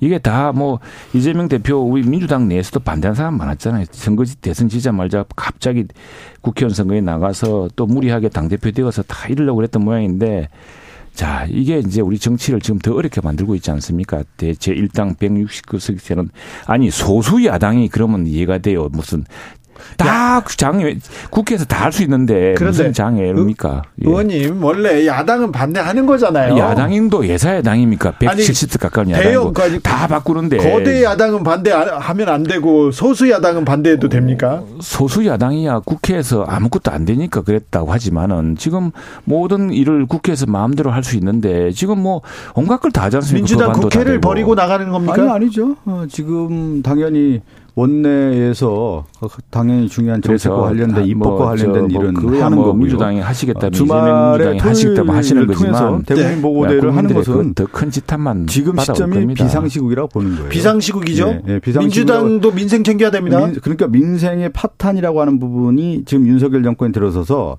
실제 경제에 관련된 대안들이 없는 거예요. 정책도 없는 거고 그런 문제를 대국민에게 알려줘야 되는 거고. 근데 무슨 검사 무슨 뭡니까? 또 하나는 그러니까 이재명 지금 수사한다고 위기라고 하는 것이 분명히 드러나고 있지 않습니까? 그래서? 각 사회 부분에 지금 검사, 검사 출신들이 지금 다 옛날 유신 사무관처럼 모든 기관에 다 들어가고 있어요. 지금요. 인사 나오면 다 검사 아닙니까 모든 요즘에 모든 공공기관에.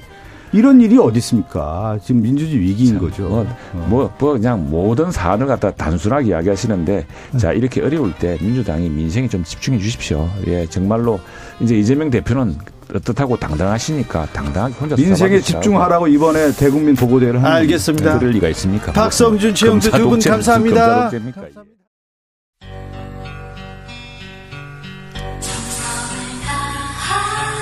정성을 다하는 국민의 방송 KBS 주진우 라이브 그냥 그렇다고요.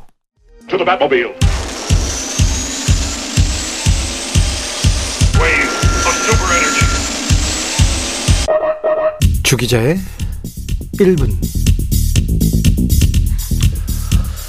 경기도 파주의 한 병원에서 있었던 일입니다. 무면허 의사 그리고 의료기기 업체 사장이 수술을 합니다. 한 달 만에 환자 두 명이 숨졌습니다. 그런데 관련자들 중에 감옥에 간 사람이 한 명도 없습니다. 대리 수술 이거 기획하고 시켰던 병원장도 감옥에 가지 않았습니다. 아직도 의사 하고 있어요. 잘하고 있습니다. 이들은요, 불법 무면허 의료 행위 수술 다 인정했습니다. 하지만 잘못을 반성하고 있다는 이유에서 법원은 집행유예를 선고했습니다. 무면허 의사는요, 면허 취소 이전에 수술 경험이 많다. 이게 정상 참작의 이유였습니다. 하, 유족들은요, 사건 이후에 한 번도 이 의사, 이 사람들한테 사과를 받은 적이 없습니다. 묶여있는 풍산개를 후라이팬으로 때린 무차별 폭행한 30대 의사가 있습니다. 이 의사는요, 공장 앞을 지나는데 목줄이 채워져 있는 풍산개가 막 짖었어요. 그러자 위협을 느꼈다고 합니다. 의사는 공장 안으로 들어가서 건축 자재로 개를 때립니다. 그러다가 바닥에 있던 프라이팬을 들고는요, 20차례 개를 때렸습니다. 후라이팬으로. 후라이팬으로 맞으면 진짜 아픕니다. 제가 맞아봐서 알아요. 정말 이거 큰일 납니다. 그래서 개는 치료비, 개 치료비만 128만 원이 들었다고 합니다. 의사는 정당 방위를 주장했는데 법원은 집행유예형을 선고했습니다. 법이 의사한테는 특별히 따뜻하다 이런 생각합니다. 이런 경향 분명히 있습니다.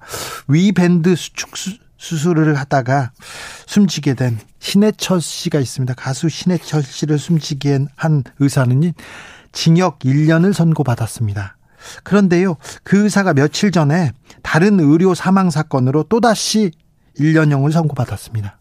의료사고로 의사가 감옥에 가는 일은 극히 드뭅니다. 사망사고가 일어나도 수술 받다가 받아도 이 인과관계가 입증되지 않았다고 법원은 의사 손을 들어주는 일이 많습니다. 대부분입니다. 판결이 그렇게 나니 존중해야 되나요? 해야죠. 법이 모든 사람들에게 따뜻했으면 좋겠습니다. 의사에게만 따뜻한 법 말고 말입니다. 지금까지 주기자의 1분이었습니다. 좁고 좁은 저 문으로 들어가는 신해철 민물장어의 꿈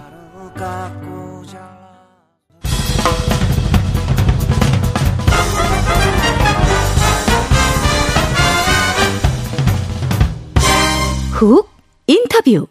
모두를 위한 모두를 향한 모두의 궁금증 훅 인터뷰 나경원에 이어서 유승민도 불출마 선언했습니다. 두 사람의 불출마 선언 남은 당권 주자들한테는 어떤 변수로 적용할까요? 아 그리고요 남은 전당대 레이스에서 음 변수는 뭔지 알아보겠습니다. 국민의힘 당권 주자 조경태 의원 만나봅니다. 안녕하세요. 네, 안녕하세요. 조경태입니다. 네 지금 어디세요? 아, 지금 제가 거창에서, 네. 경남 거창에서 경북 구미로 가고 있습니다. 거창에서 그리고 구미 가서 당원들 만납니까? 네네, 지금 만나고 지금 계속 또, 또 만나고 또 만나고 하고 있습니다. 자, 유승민 전 의원 불출마 선언했는데 어, 어떻게 보셨어요? 글쎄요, 뭐, 어, 유 의원께서 불출마 선언하게 된 것은 여러 가지 복합적인 뭐 이유, 요인이 작용하지 않았나 이렇게 보고 있고요. 예. 그 복합적이겠죠. 복합적이지 네. 한 가지 이유는 아니겠죠. 그런데요. 네. 그래도 조금 유승민 전 의원 처음에 집중 견제를 받아가지고 상처를 많이 받았잖아요. 그렇습니다. 사실 전당대회라는 것은 어쨌든 네. 뭐, 그, 여러 당원들의 어떤 그, 어, 축제의 장으로 치러져야 되는데, 네. 이번 전당대회가 좀 그렇진 어, 않아요. 좀 그러지 못한 점에 대해서는 네. 상당히 좀 당원들이나 국민들이 좀 실망하는 그 부분이 많이 있으신 것 같거든요. 예. 네네. 네. 저 유승민 전 의원이 이렇게 출마를 안 한다면서 폭정을 막겠다 이런 얘기를 했는데 어떻게 보시는지요? 글쎄요, 그거는 이제 뭐 또 유승민 의원 전 의원의 또 그런 뭐 어, 정치적인 표현이라고 저는 보고 있고요. 네. 저는 뭐 사실 제가 한저 오선 의원이잖아요. 네. 오선 의원으로서 한 20여 년간 정치를 하면서 보니까 예. 우리나라 정치가 굉장히 좀 후진국형 정치거든요. 예.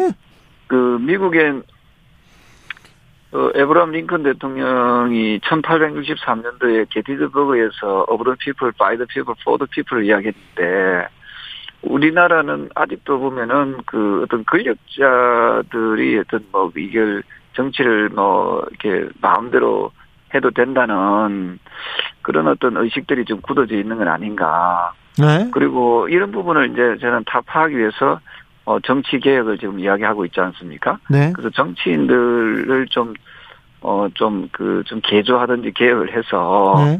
어, 국민들 눈높이에 맞는 정치를 좀 실현시키는 것이 매우 중요하다. 네. 어, 이런 생각을 하고 있습니다. 그런데 뭐 의원님도 지적하셨다시피 너무 특정 후보를 밀어주고 그냥 지명하는 게 낫겠다 이런 얘기도 나와요. 어, 오늘 또 장재원 의원이 장재원 의원이 아, 윤핵관이 돼야 된다 이런 얘기도 했어요. 그런 식의 얘기를요. 김기현 밀어주면서 네. 그래서 저는 이제, 이, 우리, 그, 국민들도, 이제 또, 좀, 국민의 힘에도 유권자가 또 주권을 가지고 있잖아요. 네. 어, 이분들도 이제 당원들도 이제 좀 의식에서 깨어나야 되는 게 뭐냐면은 이제는 이제 공천권을 결국은 공천권 싸움이잖아요.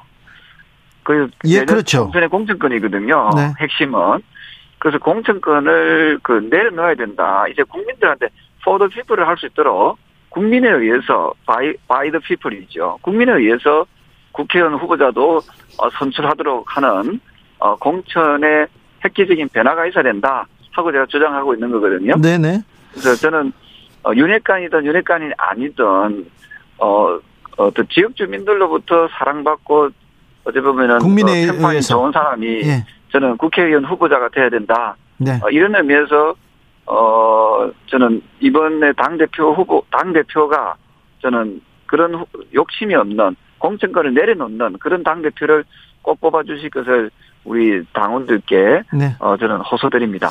국민의힘에서 국민의 뜻대로 공천권을 국민한테 줘야 되는데 지금은 안 그렇습니까? 지금은 뭐 당 대표나 그 권력자들이 그뭐 뭐떡떡 주물듯이 하고 있잖아요. 그건 더불어민주당도 마찬가지거든요, 아마. 네.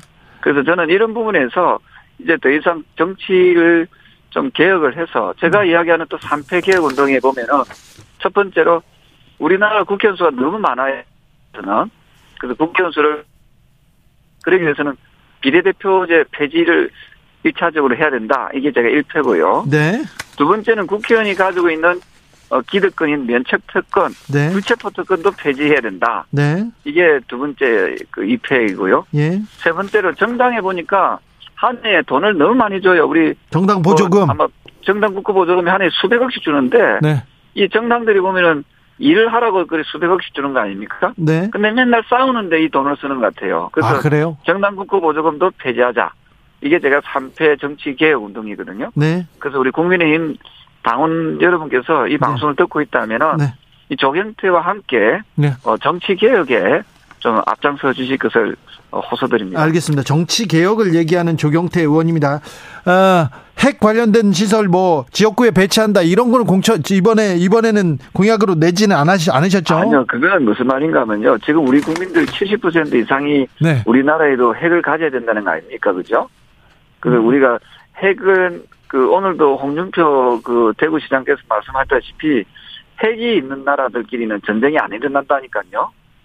그래서 저는 어 시청자 정치자 여러분께서도 뭐 잘 아시겠지만 강대국이냐 약소국이냐 이건 군사적으로 봤을 때 핵무기가 있느냐 없느냐 그 차이거든요.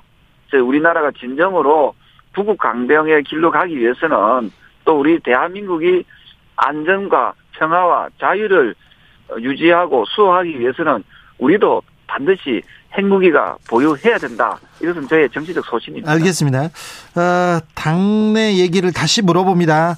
어, 네. 저 조직표가 강한 김기현 여기는 어, 저기 윤핵관들 그리고 대통령 여러 사람들이 밀어주는 것도 같고요. 그럼 김기현 후보가 앞서 달립니까?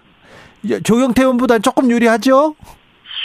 글쎄요, 뭐 김기현 그 후보가 뭐 나름대로 열심히는 하시는 것 같은데요. 네. 그분이 내던지는 메시지가 좀 분명치 않은 것 같은데요. 아 메시지가 별로 없어요. 그 혹시 기억나는 메시지가 있습니까? 어 여- 여성 윤심, 윤심에 가깝다는 거 말고는 없잖아요. 그렇죠 윤심 얘기만 했고 여성 민방위 제도 이거는 아유, 기억납니다. 그건 좀 생뚱맞는 이야기죠. 아 그건 안 됩니까? 아니 그, 그 여성 민방위 그 해가지고 그 우리 자주 국방이 됩니까? 현실적으로 네 알겠습니다. 우리나라가 진짜 네. 제- 아니 물론 뜻은 충분히 이해가 됩니다. 여성분들도 네. 이제 안보에 대해서 좀 더 인식을 가지자 이런 건좀 이해가 되는데요. 네. 이게 그 조금은 듣기에 따라서는 약간 어 뭐 조금 그런 어떤 네. 안보 이슈라고는 다른 조금 이런 그런 느낌이 들잖아요. 알겠습니다. 안보 이슈라고 네, 볼수 없죠.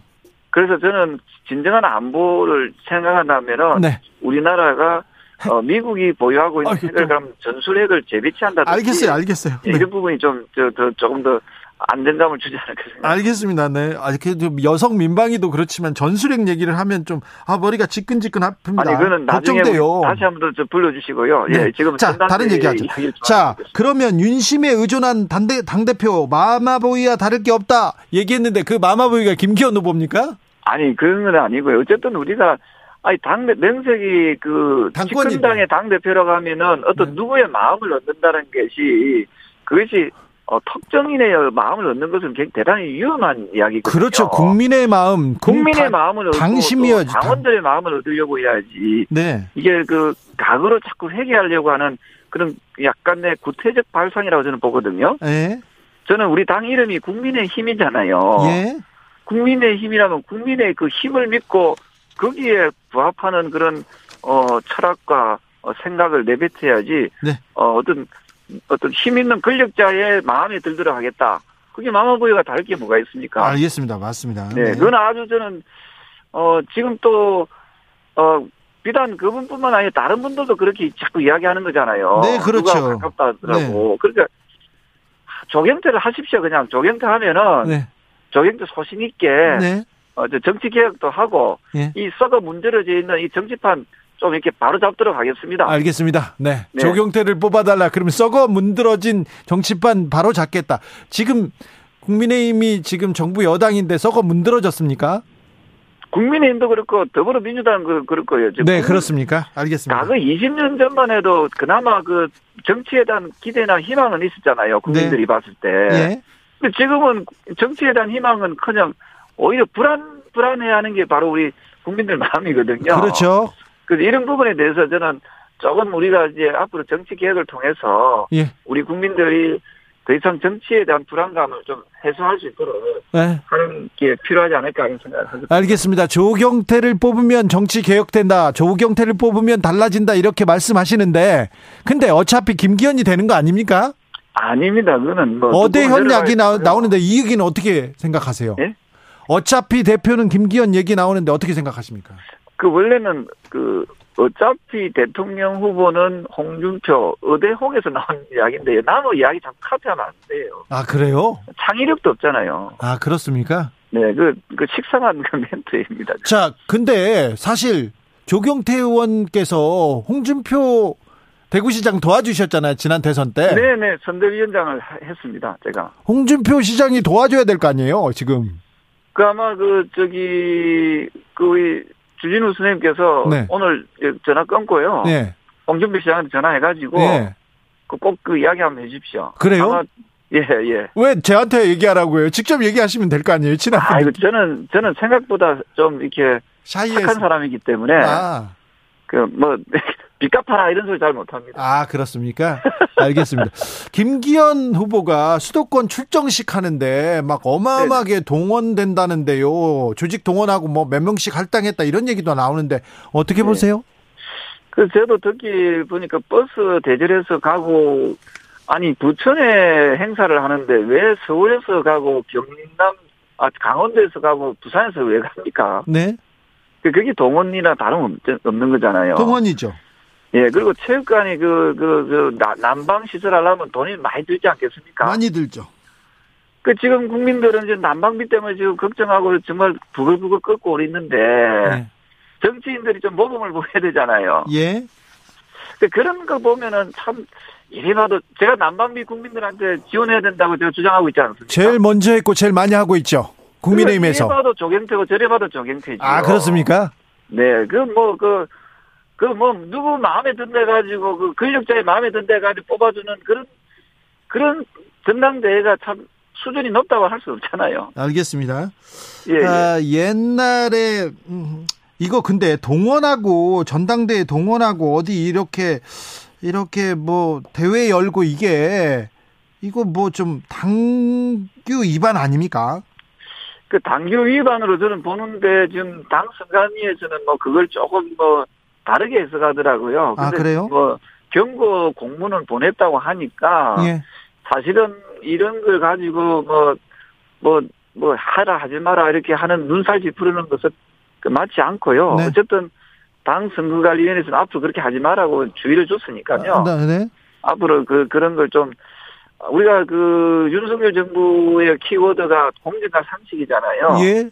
공정하고 또 상식에 맞는 그런 정당대회가 이어질 수 있도록 어 저는 그 그게 우리 후보자들이 그 저 좀 선의의 경쟁했으면 좋겠고요. 알겠습니다. 근데 그 의원님 기를 쓰고 막 그 당 대표 하려는 이유가 진짜 뭔지 모르겠어요. 내년에 공천권 행사하려고 그러는 건지. 그런 거겠죠. 네, 그래서 저는 어 저는 공천권은 이제 더 이상 당 대표의 전유물처럼 행사하게 해서는 안 된다. 예. 그래서 깔끔하게 우리 국민들한테 돌려주자 예. 하는 것이 조경태의 주장입니다. 알겠습니다. 조경 틀렸습니까? 네, 좋습니다. 조경태 의원님. 예, 예. 그런데요. 김기현 의원하고 가수 남진 씨하고 김연경 선수하고 사진 찍었잖아요. 네네네. 그거 어떻게 보셨어요? 그뭐 찍을 수는 있는 거 아니겠습니까? 예, 보통 정치인들 연예인들하고 찍어가 올리고 그걸 조금 더 조금 더 인기를 좀 더 높이려고 하는 그런 저 성향들이 있는 것 같은데요. 네. 네, 그게 뭐 저는 뭐 크게 잘못됐다 보지는 않습니다. 그래요? 네네. 아무튼 저 그럼 빨리 조경태 의원도 그걸 찍으세요. 저는 우리 주진우 선생님하고 이렇게 저 인터뷰하는 것만 해도요. 네. 엄청나게 저는 영광스럽게 생각합니다. 아이고 아이고 알겠습니다. 겸손은 네네네. 또 겸손 조경태 의원입니다. 근데 안철수 네. 의원이 저기 어, 청년들하고 얘기하면서 이게 양말 있잖아요. 해진 양말 이렇게 보여주고 그러던데 네. 안철수 양말 어떻게 보셨습니까? 그래서 옛날에 그, 그, 뭐, 이, 참 돌아가신 분 이야기하면, 그래, 누구 뭐, 그 시장님의 구두, 뭐, 뭐, 떨어진 거 그런 것도 막, 그, 뭐, 보여주기 식으로 하지 않았습니까? 그, 그, 네. 그 설마 뭐, 안철수 후보님이 돈이 없어서 그런 건 아니잖아요. 어 그렇죠. 예, 그, 그 뭐, 보여줄 수 있다라 보고 있고요. 네. 그 역시도 뭐, 저는, 김기현 후보님이 그, 연예인들 보여주듯이, 네. 뭐 그것도 그 비슷한 모습이다고 보거든요. 그것도 저, 는 뭐 존중해야 된다, 존중한다. 저는 이렇게 봅니다. 알겠습니다. 김기현 후보는 연예인 보여주고 안철수는 양말 보여주고 자 조경 네 비전 보여준다 정책 보여준다. 조경태는 네. 뭐그 솔직함을 보여준다. 알겠습니다. 네. 좋습니다. 자 솔직하게 하나만 더 물어볼게요. 네, 네, 네, 대통령이 특정 후보를 이렇게 도와주는 거 이렇게 막 네. 밀어주는 거 이거 당무 개입하는 거 아닙니까? 이거 법에 어- 어긋나는 거 아닌가요? 저는 그 당부 개입이라고 생각을 하지 않습니다. 아 그거는 아, 그렇 아, 네그 알겠습니다. 좀 그래 저그 어째 보면 후보들이 오버하고 하는 뭐 그런 것도 있지 않겠습니까? 그죠? 알겠어요. 네. 그런 부분에 대해서는 막 어쨌든 당원들께서 이번에는 네. 누구하고 가깝더라, 누구하고 친하더라, 누구하고 밥 먹더라 그런 얘기. 이까지 뽑을 것 같으면은 네. 우리나라 정치 수준이 한100 몇십이 좀 될 것 같아요. 아 이거 그러니까요. 그런 얘기. 그, 그런 후진국적인 그 사고에서 좀 벗어나서 그 후보들이 어떤 비전을 가지고 내가 왜 당 대표가 돼야 되는지 주관이 뚜렷한 그런 강직한 후보를 좀 선출하는 그런 수준 높은 전당대회가 뭐 저는 되리라 확신을 하고 있습니다. 윤상현 후보는 또 이명박 전 대통령 만나러 갔더라고요. 또 이명박 전 대통령 메시지 되고 이거는 자꾸 이명박 전 대통령 찾아가는데 이- 이 부분은 어떻게 봅니까? 저는 그 그분이 어, 저 이명박 전 대통령이 그저그그 감옥에 갔다 오신 분 아닙니까? 예. 그왜 자꾸 찾아가 물론 뭐 경, 건강에 문제가 있어서 찾아가는 건좀 예상 건 좋지만요. 건강에 문제 없는 것. 특별한 특별한 메시지가 뚜렷하게 없잖아요. 예. 그러면 그거는 썩 조- 표를 얻기 위해서 간다는 것은 네. 물론 뭐 그 그것도 뭐 제가 아그딱 좋네요. 삼종 세트네 그죠? 보여주기식에 네. 예 양말 보여주고 또 연예인 보여주고 네. 또 그런 분또또 보여주고 네. 그게 과연 그 우리나라 정치에 그 저 저 저는 그런 그런 거 생각 그래서 우리 유권자이신 국민의힘 당원 여러분께서 네. 그 나와 있는 후보들 중에서 조금 아이 사람을 뽑으면은 우리 정치가 좀 바뀌겠다 그런 후보를 좀 제발 좀 선택했으면 좋겠습니다. 알겠습니다.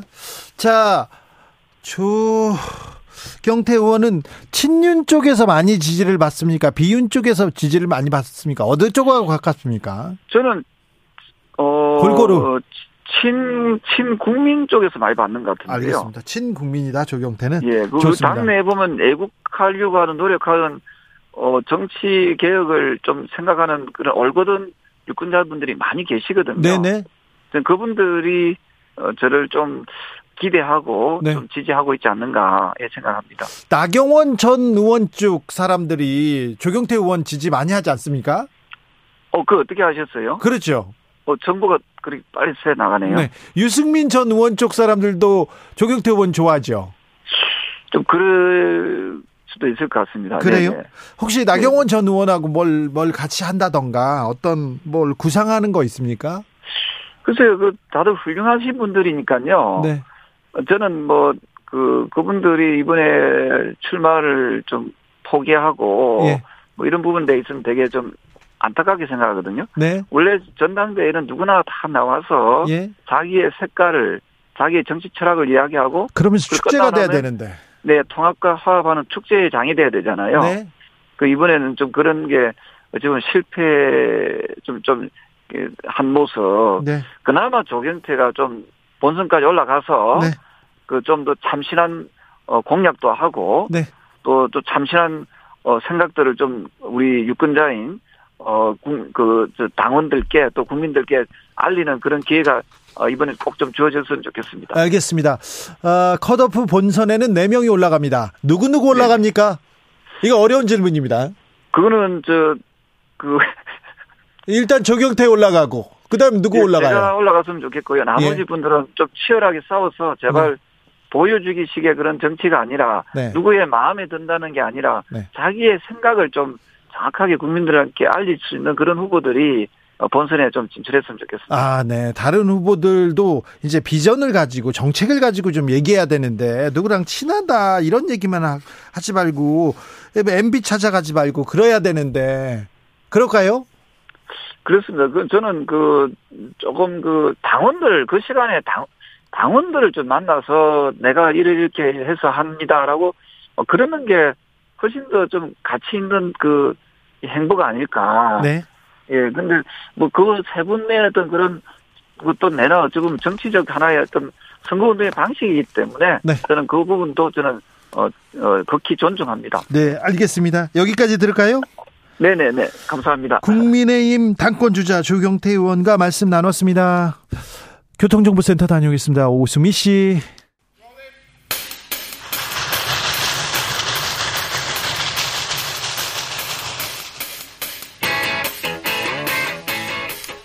오늘도 열심히 돌아가는 여의도 정치 발전소 험한 정국 장씨 두 사람이 다리가 되어 대한민국을 널리 이롭게 하겠습니다. 정치 발전소 장앤장. 정치 평론계 최고수 두 분 모셨습니다. 장성철 공론센터 소장 어서 오세요. 저는 이제 공격수 안 하고 수비수 하겠습니다. 알겠어요. 공- 최고의 수비수로 네. 달바꿈합니다. 장성철 소장 어서 네, 오세요. 안녕하세요. 장성철입니다. 장윤선 정치 전문 기자 어서 오세요. 네, 안녕하세요. 수비수 안 돼요, 갑자기. 수비수. 네, 갑자기 왜 수비? 왜 갑자기요? 어제까지 공격을 그렇게 아니, 아니, 아니, 네. 공격을 하더니 지킬 건 지켜야 된다라는 네. 생각이 듭니다. 뭘 지키고 뭘 싶습니까? 유승민 같이요? 유승민 전 의원 불출마 선언했습니다. 네. 네. 뭘 지킬- 지키려고 지키려고. 했을까요? 아, 저는 계속 그 안 나가실 것 같다라고 얘기를 네, 했어요. 뭐 그렇죠. 나경원 계속. 후보도 그렇고 유승민 후보도 그게 그렇고. 달라요. 나경원 의원은 못 나갈 거다. 네. 음, 그리고 안, 저 유승민 전 의원은 안 나갈 안 거다. 나갈 거다. 아, 그렇습니다. 본인의 의지가 강한 거죠. 네. 나경원 의원은 자기의 의지가 아니라 그 능력 밖에 어떤 압력에 의해서. 의해서 네. 못 나간 거다라고 말씀을 드리고 저는 전당대회에 참여하는 것이 의미 없다고 봐요. 그래서 유승민 전 대표가 예. 아무 의미가 없다. 네, 이런- 왜냐면 음. 본인을 뭐 전당대회 본인을 당 대표로 만드는 것에 대해서 또한 어느 정도 지지가 나오는 것에 대해서 이 정권 차원의 거부감이 컸기 때문에 룰까지 바꿔버렸잖아요. 네. 그런 일에 왜 발을 담궈요? 그건 담글 이유가 없다고 봐요. 괜히 험한 꼴만 당한다. 왜냐하면 지금은요. 네. 윤핵관들과 대통령실은 김기현 의원을 당대표 만들겠다고 네. 거의 사생 결단식에 네. 의지를 표하고 있어요. 네. 그런데 발을 담궈요? 지금 지지율만 봐도 지금 그렇게 높지가 않단 말이에요. 될 가능성이 없는 일에 발을 담궜다가 큰 화를 당할 수가 있어요. 네. 권력을 잡고 있는 곳에서 우리는 저 사람을 딱 찍어놓고 저 사람 안 돼라고 했기 때문에 그 부분을 이겨낼 만한 힘이 있기까지는 좀 뒤로 물러나 있는 것도 현명한 선택이다. 그러니까 제가 이 국민의힘 나경원, 유승민 두 정치인의 선택을 보면서 국민의힘의 정치 문법과 민주당의 정치 문법이 굉장히 차이가 있구나. 잠깐, 그건 아니에요. 민주당 같으면 아니야. 아니 그러니까, 아니 그러니까 제가 본 그 관전 포인트를 먼저 듣- 말씀드리는 듣고 건데요. 갑시다. 어제도 계속 그러더니 요새 좀 스타일이 바뀌셨어요. 네. 수비해야 되니까. 네. 아니, 그러니까 무슨 얘기냐면, 그 민주당의 문법이라면 당연히 나서서 문제 제기를 하고 지금 올바른 전당대회가 아니지 않습니까? 그러면 이것에 어 이런 전당대회가 틀리다는 것을 주장하고 의견이 같은 사람들을 모아서 최소한의 의견을 결집시키는 게 정치 행위인데 그렇죠. 이게 바른 정치의 표징인데 그걸 아예 안 해버려요. 피해버리고 그리고 그러니까 저는 이렇게 생각해요. 유승민 대표도 그냥 끝났다. 어차피 국민의힘은 그냥 윤핵 관과 윤석열 당을 만들려고 하는 거기 때문에 나서봐야 내가 얻을 게 없다. 그러니까 제가 보기에 국민의힘의 어떤 그 정치의 DNA 유전자 안에는 헌신과 희생이 없는 것 같다. 아유, 그렇게 그런 생각이 좀안 되죠. 아니 그러니까 이거 매도가 아니라 왜냐하면 누군가는 나서서 이 잘못된 그 구도를 깨야 되거든요. 누군가 그게 나올 정상 거예요. 누가 있어요? 장성철? 아니 누군가 나올 거예요. 누가 제가 누가요? 조경태, 아니 내일 누군가 나올 황교안, 아니 내일 누군가 강신업. 내일 누가 나온다고요? 음. 누- 내일 그리고 출마한다고요? 국힘의 문법이 잘못됐다고 하시는 것은 좀 문제가 있는 지적이라고 보여지고 지금 윤석열 대통령을 둘러싸고 있는 핵심 관계자들 네. 그리고 정치 세력이 약간은 좀 그분들만 문제예요. 그분들이 윤핵관만. 이제 지금까지 아니 윤핵관이 보수 문제면 비핵관들이 나서서 그렇게 정치하면 안 된다라고 강하게 해야 되는데 쇠기를 박으면서 어 제대로 된 길을 갈 수 있도록 인도하는 것이 그- 정치의 길이죠. 그러니까 윤석열 대통령 측과 윤핵관들의 지금 정치 집단의 스타일이 이전에 국민의 보수 우파에서 보여준 정치 스타일이 아니라니까요. 스타일이 완전히 달라요. 아니 그저 저도 그 얘기를 굉장히 많이 들었어요. 네. 그러니까 이번 대선은 국민의힘의 승리라고 보기 어렵다. 국민의힘도 민주당도 어, 이긴 선거가 아니라 검찰이 이긴 선거다. 그런 없네. 얘기를 굉장히 많이 했어요. 이것은. 검찰 어, 검찰 스타일의 정치다. 그렇기 네, 때문에 맞아요. 이것을 국민의힘의 정치라고 해석하시면 하시면 안안 돼요. 그럼 맞아요. 틀려요라고. 얘기를 굉장히 많이 네, 하세요. 그렇지만 외피는 국민의힘입니다. 국민의힘 안에 들어가서 네. 대통령 후보가 됐고 대통령에 당선이 됐고 그분의 당선을 위해서 헌신하고 노력하신 분들이 지금 국민의힘에 계신 분들이에요. 그러면 DNA가 설령 달라졌어요, 근데. DNA 유전자 DNA, DNA가 달라져가지고. 검찰 쪽으로 바뀌었구나. 네, 완전 어. 바뀌었어요. 정치는. 충성 경쟁만 하고 있잖아요, 지금 네. 국민의 이거는 정치라고 보기가 어려워요. 그럼요. 이것은 정치가 맞아요. 아니에요. 맞아요. 정치가 아닌데 정치라는 외피를 쓰고 있을 뿐이지 이것은 정상적인 정치라고 아니 볼 지금 국민의회에서 벌어지고 있는 여러 가지 행위들이 정치라고 보여진다라고 얘기할 사람들이 그냥 아니 그럼 이런 정치는 사람들이. 음. 틀렸습니다. 이런 전당대회 안 됩니다. 저는 최근에 조경태 의원이 가장 용감한 것 같아요. 그렇죠. 의미가 없지. 예, 무의미하잖아요. 이런 마마보이다. 뭐 마마보이다. 네. 어 이런 전대 왜 하냐? 그냥 차라리 임명해라. 뭐 이렇게 얘기하는 게 오히려 낫다. 그렇죠. 그런 얘기라도 누군가는 해야, 해야 되는데. 되는데 아무도 그런 얘기를 안 하고 아예 포기해 버리니까 자, 국민의힘의 비전이 없다는 생각이 권력이 드는 힘을 겁니다. 갖고 그 힘을 사용하겠다고 지금 거의 아, 아니 그럴수록. 맞서서 그게 안 아니다라고? 하면서 대중 동원력을 가져야 되는 거. 제가 그 오늘 그 소위 젊은 세대 2030 세대들이 어떻게 생각하나 궁금해서 국민의힘 이 커뮤니티 사이트들을 굉장히 많이 검색을 해봤는데 전반적인 분위기가 아유 투표하지 말자 이런 거 해서 뭐하냐 찍을 찍을 사람이 없다 이런 얘기를 많이 해요. 그러니까 제가 보기에는 투표율도 굉장히 낮을 거고 별로 관심과 환영을 못 받는 전당대회가 될 거다. 이런 방식으로 해서 총선 승리 굉장히 어려울 텐데 어쩔 수 없어요. 대통령은 이길 수가 없어요. 우리는 대통령 못 이깁니다. 이 얘기를 계속 했어요. 작년부터 초반 이 전당대회 초반부터 끊임없이 그 얘기를 했는데 너무 선도적으로 포기한다. 너무 제가 보기에는 국민의힘이 잘못 가고 있다는 생각을 합니다. 잘못 가고 있죠. 그것에서 부정할 사람은 그 국민의힘에 있는 분들 제외하고는 다 잘못 가고 있다고 윤핵관 지적을 하고 몇 있는 윤핵관 거죠. 말고는 또 이게 이게 정치가 아니다 이런 힘이 얘기도 없을 많이 때는요 명분만 갖고 덤비다가는요 진짜 죽을 수가 있어요. 아 그래요? 아, 러시아 우크라이나 전쟁 봐봐요. 아 왜 장성철 소장님 왜 이렇게 약해지셨어? 그러니까요. 아니 저는 이제 정치 안 할 사람이기 때문에. 저는 막 이제 저는 공격할 수 있는데 네. 유승민 전 의원이나 나경원 전 의원 같은 경우에는 그만- 정치를 앞으로 계속 해야 될 사람들이잖아요. 네. 한순간 약간 후퇴하는 것도 하나의 싸움의 일환이라고 봐요. 저는. 알겠습니다. 근데 어, 유승민 전 의원이 예, 어, 이제 나는 멈추겠다 하면서 폭정을 막겠다 이렇게 얘기했는데 음. 폭정이네요. 폭정을 그러니까 이- 막고 민주공화정을 위해서 싸우겠다. 예. 그래서 정치권 일각에서는 새로운 계산이 또 시작되고 정당? 있는 분위기입니다. 신당 창당 아니에요. 어, 신당 창당은 아닌 것 같고. 그런데 지금 상황을 보면 내년 공천 학살 벌써 예비된 거 아니냐 무섭다 이런 사람들이 많아요. 왜 저한테 물어보세요? 국민의힘 분위기가 네. 정확한 지적이신 것 같고요. 윤석열 대통령이 본인이 신임하고 믿는 네. 검찰 출신 인사들을 상당수 공천할 거다라는 것은 그냥 예정된 수순인 것 같아요. 그러니까요. 숫자도 나오지 않습니까? 53에서 56 이렇게 숫자도 나오고 지역구도 나와요. 지역구도 벌써요. 예, 돌아다닙니다. 근데 그래서 저는 보수파 정당 진영이 상당히 걱정되는 거죠. 그렇게 되면은 공천을 앞두고 당이 분열될 수밖에 없거든요. 이미 지금 뭐 많이 이렇게 균열이 가 있어요. 아직은 균열 가 있지. 무서워하니까. 아직은 이제 충성 경쟁하는 거고 네. 균열은 아직 안 가 있고. 자, 오늘 장재원, 윤핵관 장재원, 김기현을 주목하면서 누가 대통령과 일체화, 일체화된 후보 누구냐? 김기현이요. 이, 이 내용을 만들더라고요. 어디서 만들었어요, 근데? 나 그거 못 들었는데. 왜 오늘 의정보고에 있었잖아. 동두천 아. 의정보고에서. 그러니까 김기현 의원이 총대를 맨 거라고 볼 수가 있죠. 동원령 내려서 사람들 많이 모인다면서요. 앞으로 그럴 거예요. 계속적으로 이제 2일 날, 3일 날 후보 네. 등록이 이제 시작이 되면은 당원 명부를 각 캠프에다가 당에서 줍니다. 그럼 그걸 갖고 아마 여론조사를 하게 되겠죠. 그럼 각 당협별로 대략 샘플 한 500명 정도 여론조사를 해가지고 일정한 수준의 퍼센트 지지율을 기록하지 못하면은 전화를 할 것 같아요. 아니 이거 지금 우리가 여론조사 해보니까 50%안 되면은 김기현 의원이 당 대표 못 되는 거 아니야? 그렇지. 그러면은 당신 공천 어떻게 받을 수 있을 것 같아?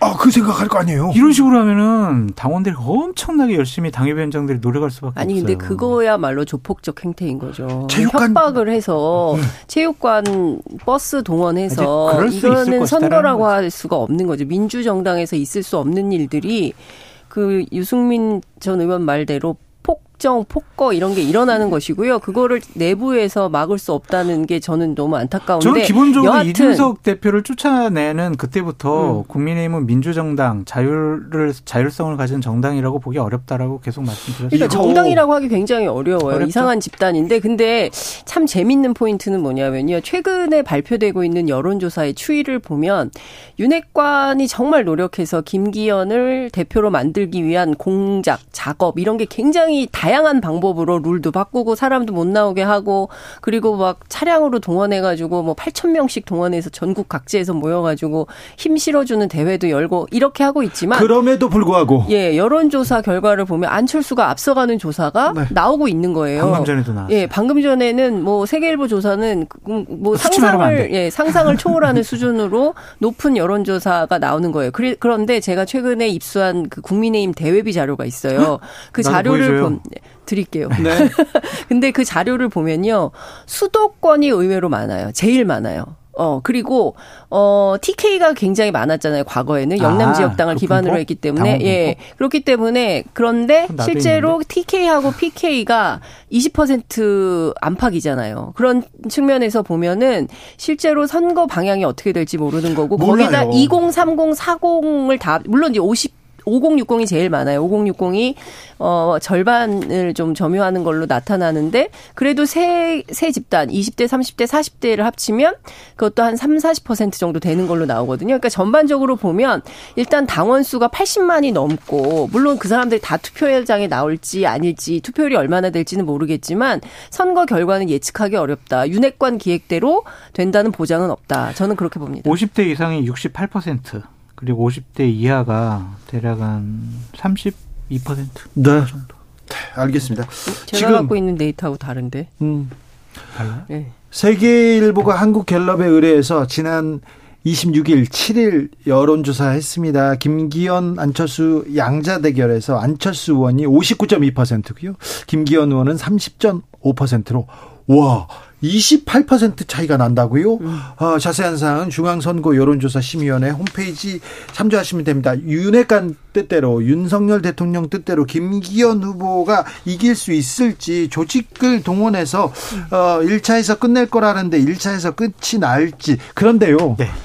이명박 전 대통령 얘기가 왜 이렇게 많이 나옵니까? 영향력이 커집니까? 그냥 어른이니까 전직 대통령이니까 가서 이제 만나는 거고 지금 윤석열 대통령을 둘러싸고 있는 대통령실의 참모들이 윤핵관이 많으니까. 예. 이명박 정권 시절에 일했던 분들이 많잖아요. 그래서 그래서 이제 가서 얘기를 하면 그래도 조금 어드밴티지를 받지 않을까? 근데 저는 정말 잘못된 정치 행태라고 생각해요. 그분 범죄자였잖아요. 감옥에서 나온 지 감옥에서 나온 지 얼마 되지도 않았고 벌금도 안 냈어요. 그리고 말씀하신. 대로 벌금도 벌금이 뭐 그냥 소액이 아니에요. 아니, 몰라 몰라 이재명 당대표 얘기 많은- 이제 아니, 잠시만요. 아니. 이명박 전, 대- 전 대통령 다스에서 찾아준 재산만 해서 수천억, 수조까지 갈 수도 있어요. 예. 그런데 벌금을 안 내고 있고 그런데다가 중동 특사 간다는 거 아닙니까? 근데 지금 나오는 얘기를 제가 오늘 취재를 쭉 해보니까 네. 첫 번째 UAE에서 반기지 않을 것이다. 왜 모하메드 대통령하고 되게 뭐 각별했고 이번에 가깝다라고 가서도 뭐 중요- 각별하게 안보를 좀 전해달라고 얘기는 하는데. 하는데 하여튼 UAE에서 전혀 반기지 않을 것이다. 왜냐 하면 당시에 우리가 아크 부대 파병하고 원전 수주하고 이러면서 어. 뭐 제가 보기에는 거의 그 어, 사실상 군사 협정에 준하는 국회 비준이 필요한 어떤 행위가 있었는데 그게 어 국회한테 얘기하지도 않고 비밀 얘기 그냥 해버려서 문제가 생겨서 네. 당시에 문재인 수습하느라고. 정부에서 수습하느라고 임종석 실장이 급파됐었던 적이 있습니다. 물론 다 양국 정부가 말을 안 하고 확인은 안 해주지만 이것은 아는 사람은 다 아는 다 이런 알죠. 얘기예요. 네, 네. 그런데 이런 걸 만약에 공개하겠다, 뭐, 뭐 진실규명하겠다라고 하면 어떡하려고 무슨 특사 얘기를 운운하는지 저로서는 도무지 이해할 수가 없다 이런 네. 말씀을 드릴 수밖에 그렇게까지 없습니다. 비판받을 일인가요? 이명박 전 대통령 주변 사람들이요. 특별히 돈과 관련된 주변 사람들이 그 아- 아랍권에 많이 가셨어요. 싱가포르. 네, 그건 제가 전문가지 않습니다. 아니, 그러니까 제가 많이 제 쫓아다녔잖아요. 제 말은 네. 그러한 이제 특사 외교랑 네. 또그 이명박 대통령의 여러 가지 범죄 혐의와 벌금 안 낸 거 그런 것들을 같이 그냥 그 특사의 얘기하는 자격과 그렇죠. 우리 국가의 품격이 있는데. 아니, 그쪽에서 원하면 보낼 수가 있는 거죠. 그쪽에서 원하는데 아니라고 그런다니까요. 전혀 대통령이 반기지 않을. 것이다. 자, 누가 그랬는데요? 대통령실에서는 되게 반긴다. 대통령실아 대통령을 못 믿어요 지금? 주진 앵커님은? 대통령실 못 믿겠어요. 대통령실 대변인이 나와서 얘기하면 믿겠는데 대통령실 대변인도 대변인도 없고 없고 부대변인도 없어졌어요. 왜 그렇습니까? 왜 그래요? 왜 없어? 음, 공식적으로는 어쨌든 중동 순방 일정이 네. 이제 외부로 유출이 돼가지고 엠바고를 깨고 유출이 돼서 그 책임을 이재명 그 부대변인이 책임을 졌다. 왜 이재명 부대변인이 져야 됩니까? 그렇게요? 되게 이상한 거예요. 뭐 이게 맞다. 이재명 아니 일해 보셔서 내가 알잖아요. 이번 이재명 저기 설날 때 부대변인이 대통령실에서 선물도 못 받은 사람인데 왜 나한테 왜 뭐라 그래요? 근데? 아니, 그러니까 선물을 왜 안 줬대요? 근데 여하튼 이재명 부대변인 그 사임과 관련해서 여러 이야기들이 많아요. 돌고 있습니다. 자, 여러 이야기 우리가 좀 해봅시다. 예, 첫 번째 뭐 지금 방금 일번. 하신 대로 네. 예. 오피셜한 것은 네. 그뭐 순방과 관련해서 일정. 일정 을 유출했다. 그런데 이 유출자가 누군지 확인이 안 돼요. 뭐 기자란 얘기도 있고 그밖에 다른 사람이란 얘기도 있고 어찌됐든 최초의 이 일정표가 올라온 것은 48개사의 기자들이 있는 단톡방 네. 거기에서부터 시작이 됐다라는 거예요. 그런데 대통령실에서는 이 유출자가 누군지 좀 찾고 싶었던 것 같아요. 네. 그래서 기자들한테 요청을 했어요. 니네가 수사 의뢰를 해라 경찰에. 그런데 기자들 입장에서는 같은 기자들끼리 이거를 누- 범인 색출을 위해서 우리가 우리를 고발하라는 이건 있을 수가 없다라고 해서 그걸 거절한 걸로 알고 있어요. 근데 관련돼서 이러저러한 논의가 있다 하더라도 이게 이재명 부대변인의 책임인가? 책임지고 물러설 일인가? 그건 아닌 것 같아요. 그래서 네. 관련해서 조금 더 딥하게 취재를 해봤더니 어. 뭐 몇 가지 얘기가 또 나옵니다. 근데 그 중에 하나만 얘기해보세요. 대- 그 중에 하나만 설명을 좀 드리면 그, 어, 이재명 부대변인하고 기자단하고 브리핑하는 과정에서 그 윤석열 대통령이 굉장히 싫어하는 wording이 있다는 거예요. 그거는 추측이잖아요. 그거는. 아니, 그러니까 그런 아니, 그 얘기를, wording이 아니, 뭡니까? 기자들이 얘기를 하고 있는 거죠. 아니, 그 wording이 뭐예요? 않은 건데. 영수회담. 아. 예, 영수회담이라는 말을 쓰지 말아달라라고 해서 기자들한테 도로 각사별로 대통령실에서 어, 요청을 했다는 거예요. 그거 좀 네. 지워주시면 안 됩니까? 거기까지는 얘기가 있어요. 예, 그래서 안 지웠죠, 기자들이. 그걸 네. 왜 지웁니까? 지울 수 없다. 근데 이거에 대해서 상당히 경로했다는 얘기가 있어요. 그래서 그 책임을 물었다라는 얘기도 하나의 설로 돌아다닙니다. 장 소장님 알고 계신 진짜 이유 있잖아요. 몰라요. 그러니까 어쨌든 다음번에 대변인. 부대변인이 누가 좀 임명이 되는 것을 그래서 보면은 왜 그만뒀대요? 예? 왜 경, 방송 끝나고 살짝 알려드릴게요. 아니, 그러지 말고 여기 얘기해야죠. 안 돼요. 감옥 가요. 우리 청취자들한테 얘기해야죠. 아니 뭐 대통령이 그렇게 신뢰를 하지 않았던 것 같아요.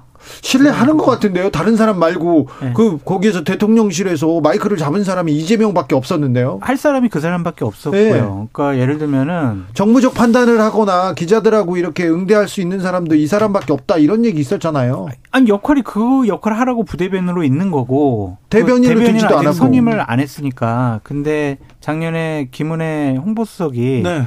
지속적으로 대통령께 대변인으로 좀 승격을 시킵시다라고 몇 번 건의를 했는데 네. 그걸 대통령이 다 노하셨다 그런 얘기가 있더라고요. 그런 걸 보면 이재명 부대변인을 그렇게 대통령이 좋아하거나 신뢰하지 않은 부분이 있다. 근데 나머지 부분은 또 추측과 상상의 영역이기 때문에 좀 말씀드리기가 근데 제가 그 드리고 싶은 말씀은 지금 보면 총체적 난국이에요. 대변인 없죠, 부대변인 없죠. 그러니까 홍보 라인에 사람이 거의 없어요.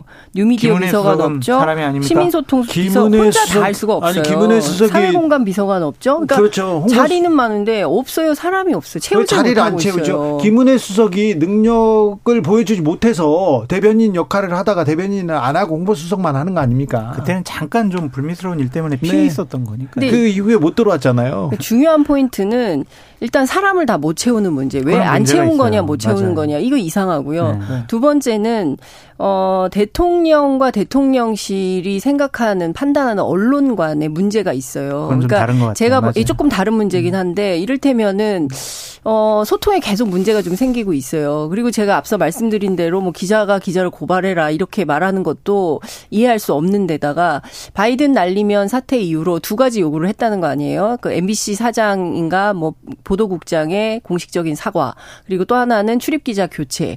근데 이 두 가지에 대해서 일정한 뭐 어, 저 대응이 없기 때문에 도어 스태핑도 안 한다. 뭐 이런 거잖아요. 그러니까 전반적인 그 상황을 보면 기자단한테 뭔가 책임을 주고 음. 실질적인 조치가 있지 않으면 어 우리는 아무것도 하지 않겠어라는 태도로 지난번에 어 여당 지도부하고의 만찬인가 오찬도 그리고 그 여사의 그 뭡니까 국민의힘 여성 의원과의 오찬 일정도 알려주지 않은 거예요. 그래서 여당 정보 보고를 하고 대통령실 출입 기자들이 알게 된 거예요. 그러니까 이런 방식으로 계속 엇박자가 나고 있어서 제가 보기에는 제대로 된 커뮤니케이션이 잘 안 되고 있다. 그나마 이재명 부대변인이 실무적으로 기자들하고 상세하게 이런저런 얘기를 하면서 일을 해왔는데 그게 없어졌기 때문에 어제도 상당히 볼멘 소리들이 많이 나왔는데 그에 대해서 김은혜 홍보수석이 한다는 얘기가 앞으로 잘 서비스하겠습니다. 이게 다였거든요. 책임 있는 조치라고 하기 어렵죠. 앞으로 못하겠다는 것보다는 나, 나을 것 같고. 아, 그래요? 대통령이 언론을 보는 관이 네. 좀 역대 대통령들랑 좀 다른 것 같다라는 좀 생각이 들어요. 많이 다릅니다. 그게 이제 검찰 네. 시절에 있었던 네. 그 언론관이 네. 지금도 전부라고 생각하시는 것 같아서 약간은 좀 바로잡을 필요가 있지 않을까 좀 생각이 들어요. 많이 바뀌기도 한 것 같은데. 근데 이제 하여튼 대변인 누가 되는가를 보면은 어느 라인들이 지금 대통령실의 헤게모니를 잡고 있느냐 그걸 좀 볼 수 있을 것 같아요. 그래서 제가 봤을 때는 대변인으로 정치권 인사라든지 아니면 언론인 출신이 이제는 안 갈 것 같아요. 아, 그래요? 안 가고 그냥 언론인에 대한 신뢰가 없다 이런 얘기도 있더라고요. 네. 대통령 쪽에서. 그래서 정부 부처에서 공보관 역할을 했거나 좀 정부 부처에서 그 공무원으로서 대변인 역할을 했던 사람들 중에서 잘한 사람 그런 사람을 좀 선임하지 않을까 싶어요. 그러면 정확하게 전두환 시절로 돌아가는 겁니다. 아이, 공보관이. 뭡니까? 공보관이 공보는요. 이게 대 언론에 대한 그 국민과 소통이 아니라 우리가 정한 것을 그냥 알리기만 해. 이런 태도인 거예요. 그러니까 제가 보기엔 그런 식의 언론관을 가지고서는 음. 앞으로 나오는 보도 내용은 정말 심각해질 수가 있는 아니, 거예요. 그대로 체육관- 되돌아갈 수는 없죠. 체육관 선거 뭐 그리고 공보관 정치 이렇게 얘기 나오면 과거 회기는 당연히 따라 나올 수밖에 없어요. 근데 그렇게 생각은 하지만 뭐 그렇게 되겠습니까? 지금 세상이 많이 바뀌었는데. 자, 쌍방울의 김성태 입을 열기 시작했습니다. 민주당은 어떤 길을 갈지요? 이재명 대표는 어떤 길을 가게 될까요? 고맙다라는 얘기까지 들었다. 누구로부터? 이재명 당대표로부터. 이렇게 김성태 전 회장이 매일매일 새로운 사실들을 진술하고 있어요. 우리가 이 진술이 신빙성이 있는지 아니면은 본인의 다른 범죄 혐의를 감추기 위한 네.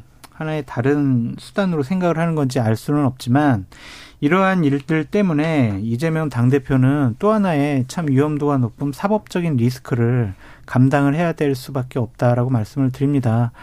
지금 대장동 사건 같은 경우에는 핵심 관계자인 김만배 씨가 입을 열지를 않고 네. 중간 단계인 김용, 정진상이 입을 열지를 않아요. 네. 그래서 검찰 수사가 어떠한 어, 서류 그런 정황적인 증거에 막혀 있는데 네. 지금 쌍방울 그룹과 관련된 뭐 변호사비 대납이라든지 대북 송금이라든지 이런 문제와 관련해서는 핵심 관계자 일을 처리했던 김성태 회장이 이, 입을 열기 시작했다라는 것은 또 다른 파장을 불러 일으킬 수밖에 없다. 근데 민주당 법률위원회가 가장 우려했던 상황인 것은 맞습니다. 네. 뭐냐면 김성태가 와서 막말 대잔치, 아무 말 대잔치를 할 텐데 그것에 따라서 또 구속 여부를 판가름하려는 검찰, 어, 뭐 예고된 수순이긴 한데 아무래도 그럴 것 같다. 그게 제일 우려스럽다라고 했는데 실제 그렇게 되고 있는 것 같습니다.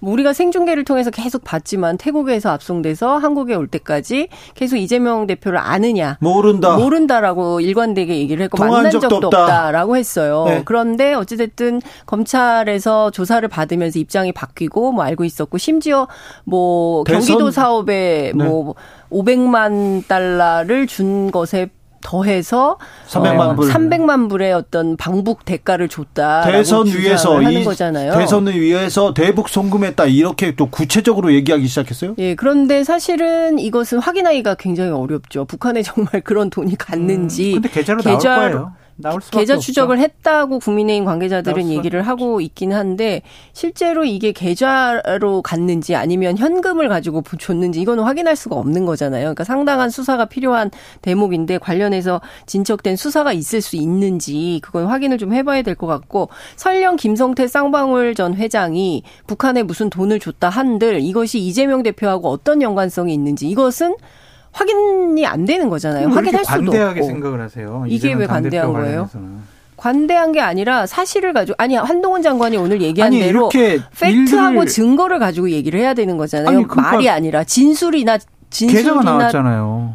계좌가 나왔어요. 진술이 계좌가 아니라 지금 나온 거는 김성태 쌍방울 회장의 주장이에요. 주장과 전원 이런 70억이 거지. 보낸 거는 계좌가 현실적으로 나와 있잖아요. 계좌가 어디 나왔어요? 돈 부분에 대해서는 아, 쌍방울 김성태 회장과 그 주변 사람들은 굉장히 불투명해서 돈을 배임 횡령을 많이 하- 했습니다. 지금은 뭐 수천억 규모의 배임 횡령 액수라고 하는데. 아, 우리 100번 양보해서 자, 어. 그 경기도 이화영 평화부지사 그렇죠. 만나가지고 같이 얘기도 하고 같이 어? 그러니까요. 중국에 그게 가가지고 포인트인데 같이 돈을 보내고 맞습니다. 빴잖아요, 너무 얘기 잘하셨는데. 이화영 전 지사 네. 아 부지사 이화영 전 평화부지사와 김성태하고의 관계는 저는 있을 수 있다고 생각해요.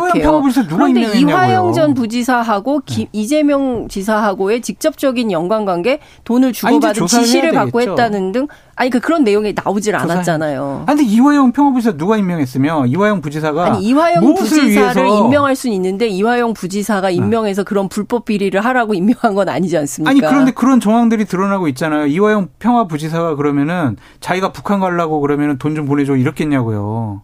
그러니까 우리가 이거는 그냥 상식적으로 판단을 해야지. 그냥 이재명 당대표와 상식적으로 판단을 관련해서는 해서 이재명 대표가 당시에 경기지사 시절에 네. 남북 관계가 파탄에 이르러서 네. 관계가 상당히 안 좋았던 시절인데 그 시절에 북한을 가려고 아무- 했을까요? 아무튼 쌍방 본인이 이해할 수가 그런 없고 아니 그런데 있었겠죠. 당시에 제가 이제 그 남북 관계 사정 취재에 밝은 기자하고 제가 통화를 해서 들은 얘기에 따르면 김성태 쌍방울 전 회장이 남북 관계가 좋아지면 어떤 사업을 하기 위해서 모종의 로비나 이런 걸 했을 수는 있다. 그런데 그게 이재명 지사, 이재명 대표하고의 직접적인 연관성은 찾기 매우 어려울 거다라는 근데 그 사람은 합니다. 그렇게 얘기를 했지만 지금 다른 언론 보도에 의하면은 이재명 당시 경기도지사의 방북을 위해서 미리 300만 불을 준 거다. 그건 이런 김성태의 나오고 주장이에요. 있잖아요. 김성태의 그러니까 주장 나오고 주장. 있잖아요. 그럼 지금 말씀하시는 것도 그 기자의 주장 아니에요. 자, 그런데 그 기자의 주장은 믿고 그럼 김성태 말은 안 믿어요? 자, 그러니까 그냥 우리는 똑같이 자, 놓고 생각을 판단을. 네. 경기도의 대북 사 업, 경기도의 대북 관련된 일에 쌍방울이 개입됐고 거기에 또 이화영 전 부지사가 구속됐어요. 그래서 굉장히 곤란한 입장은 아니 좀 민주당 그러니까 제가 있는 얘기하는 분들한테 것은 이런 말씀드리고 거예요. 싶은 게 그러니까 뭐냐면은 이화영 전 부지사가 저좀 얘기할게요. 그러니까 이화영 전 부지사가 거간꾼으로 어떤 네. 역할을 했을 수는 있다라는 생각은 들어요. 누구를 그런데 위해서 했을까요? 경기도지사를 위해서 했을 거 아니에요. 근데 그것은 경기도지사만을 위한 것인지 아니면 본인의 정치적 이득도 그게 있을 수 있겠죠. 해석을 하시는 거라고 아니 좀 아니요 관대한 게 아니라. 지금으로서는 나온 증거나 사실관계가 없지 않습니까? 팩트가 없잖아요. 증거 아니. 지금 진술만 있는 거잖아요. 이화영 평화부지사 구속당했어요. 그리고 이재명 성남시장의 분신, 측근, 정진상, 김용 다 구속당했다고요. 그거하고는 좀 별개의 사건으로 구분해서 보셔야 될 것 같아요. 그게 남, 그게 그 대북 송금하고는 관련이 없잖아요. 김용 아니 대장동권 정진상과 같은 경우에는 김용 정진상하고 아니 그러니까 있잖아요. 너무 많은 사건이 있어서 우리가 좀 가지치기를 자, 해서 마지막으로. 확인을 좀 해봐야 돼서 마지막으로 이 문제 중요해가지고요. 어, 김건희 돼요? 여사가 김건희 여사가 이재명 당 대표 얘기 좀 더 하게 해주세요. 뜨거웠잖아요. 많이 했잖아요. 김건희 여사가 어 여성 정치인들하고 밥을 계속 먹기 시작해요. 네. 이거 본격적인 정치 행보 아닌가 이런 얘기도 있습니다. 저는 대통령이 네. 국회의원들을 많이 만나시는 거 정말 적극적으로 찬성하고 그러셔야 된다고 생각이 들어요. 자 여사님은 그리고 여사님도 임기 기간 동안 한 번쯤은 만나셔가지고 같이 얼굴 익히고 격려하고 이런 거 좋다고 생각을 하거든요. 사흘 만에 만났다니까요. 왜 부추겨요? 아니 만나다 아니, 또 근데 만났다니까요. 저는 뭐- 근데 한 가지가 이제 좀 부적절한 거는 전당대회를 앞두고 있잖아요. 네, 그러면은 대통령실이 김건희 여사까지 나서서 전당대회에 영향력을 끼치라는 거 아니야? 라는 의구심이 나올 수밖에 없잖아요. 아, 그런 얘기 나오죠. 자체가 부적절하다니까요. 그러니까 시점이 문제다. 그 그렇죠. 전대 40일을 앞둔 시점에서 나눠서 비례대표하고 지역구 의원을 또 나눕니다. 나눠 가지고 지난 금요일 그리고 지난 월요일 두 차례 나눠서 점심을 먹었는데 어제 점심 먹은 내용에 대해서는 언론에 일체 말하지 마라라고 함구령까지 내렸어요. 그러니까 물론 어떤 정치적 의미가 있는 건지 는 어떤지는 잘 모르겠습니다만 여하튼 뭐 참석했던 분들은 분위기는 굉장히 좋았다고 하고 네. 어, 뭐 공개해도 괜찮을 것 같은데 굳이 대통령실에서 말하지 말라고 하는데 말해서 문제를 빚고 싶진 않습니다라고 해서 다 말을 안 해요. 전화도 안 받고. 근데 저는 이제 이런 방식의 정치가 통용되는 게 문제다라는 생각을 하는 거고요. 어찌됐든 그 공천을 누가 할지 어떻게 할지는 모르겠지만 그분들도 영향 아래 있다는 것이 확인된 현장이 아닌가 싶고요. 그런 그러니까. 면에선 매우 씁쓸하다. 국민의힘의 오늘이 과연 민주정당으로서 역사에 기록될 수 있는 날들인가 한번 판단해 보시기 바란다는 그러니까 말씀을 드리고 기자님의 싶습니다. 저런 지적은 뼈아프게 국민의힘 쪽에서 좀 받아들여야 될 것 같다라는 좀 생각이 들고요. 네. 민주당도 지금 뭐 자율적이고 민주적인 정당의 모습을 보이고 장성철. 소장의 그 질문, 질문 아까 뭐 쌍방울 관련된 그 뼈아픈 뼈아픈 지적은 또 민주당에서 새겨 들어야죠. 감사합니다. 네. 장윤선, 장성철 두 분 오늘도 감사했습니다. 감사합니다. 네, 감사합니다. 주진우 라이브는 여기서 인사드립니다. 저는 내일 오후 5시 5분에 돌아오겠습니다. 지금까지 주진우였습니다.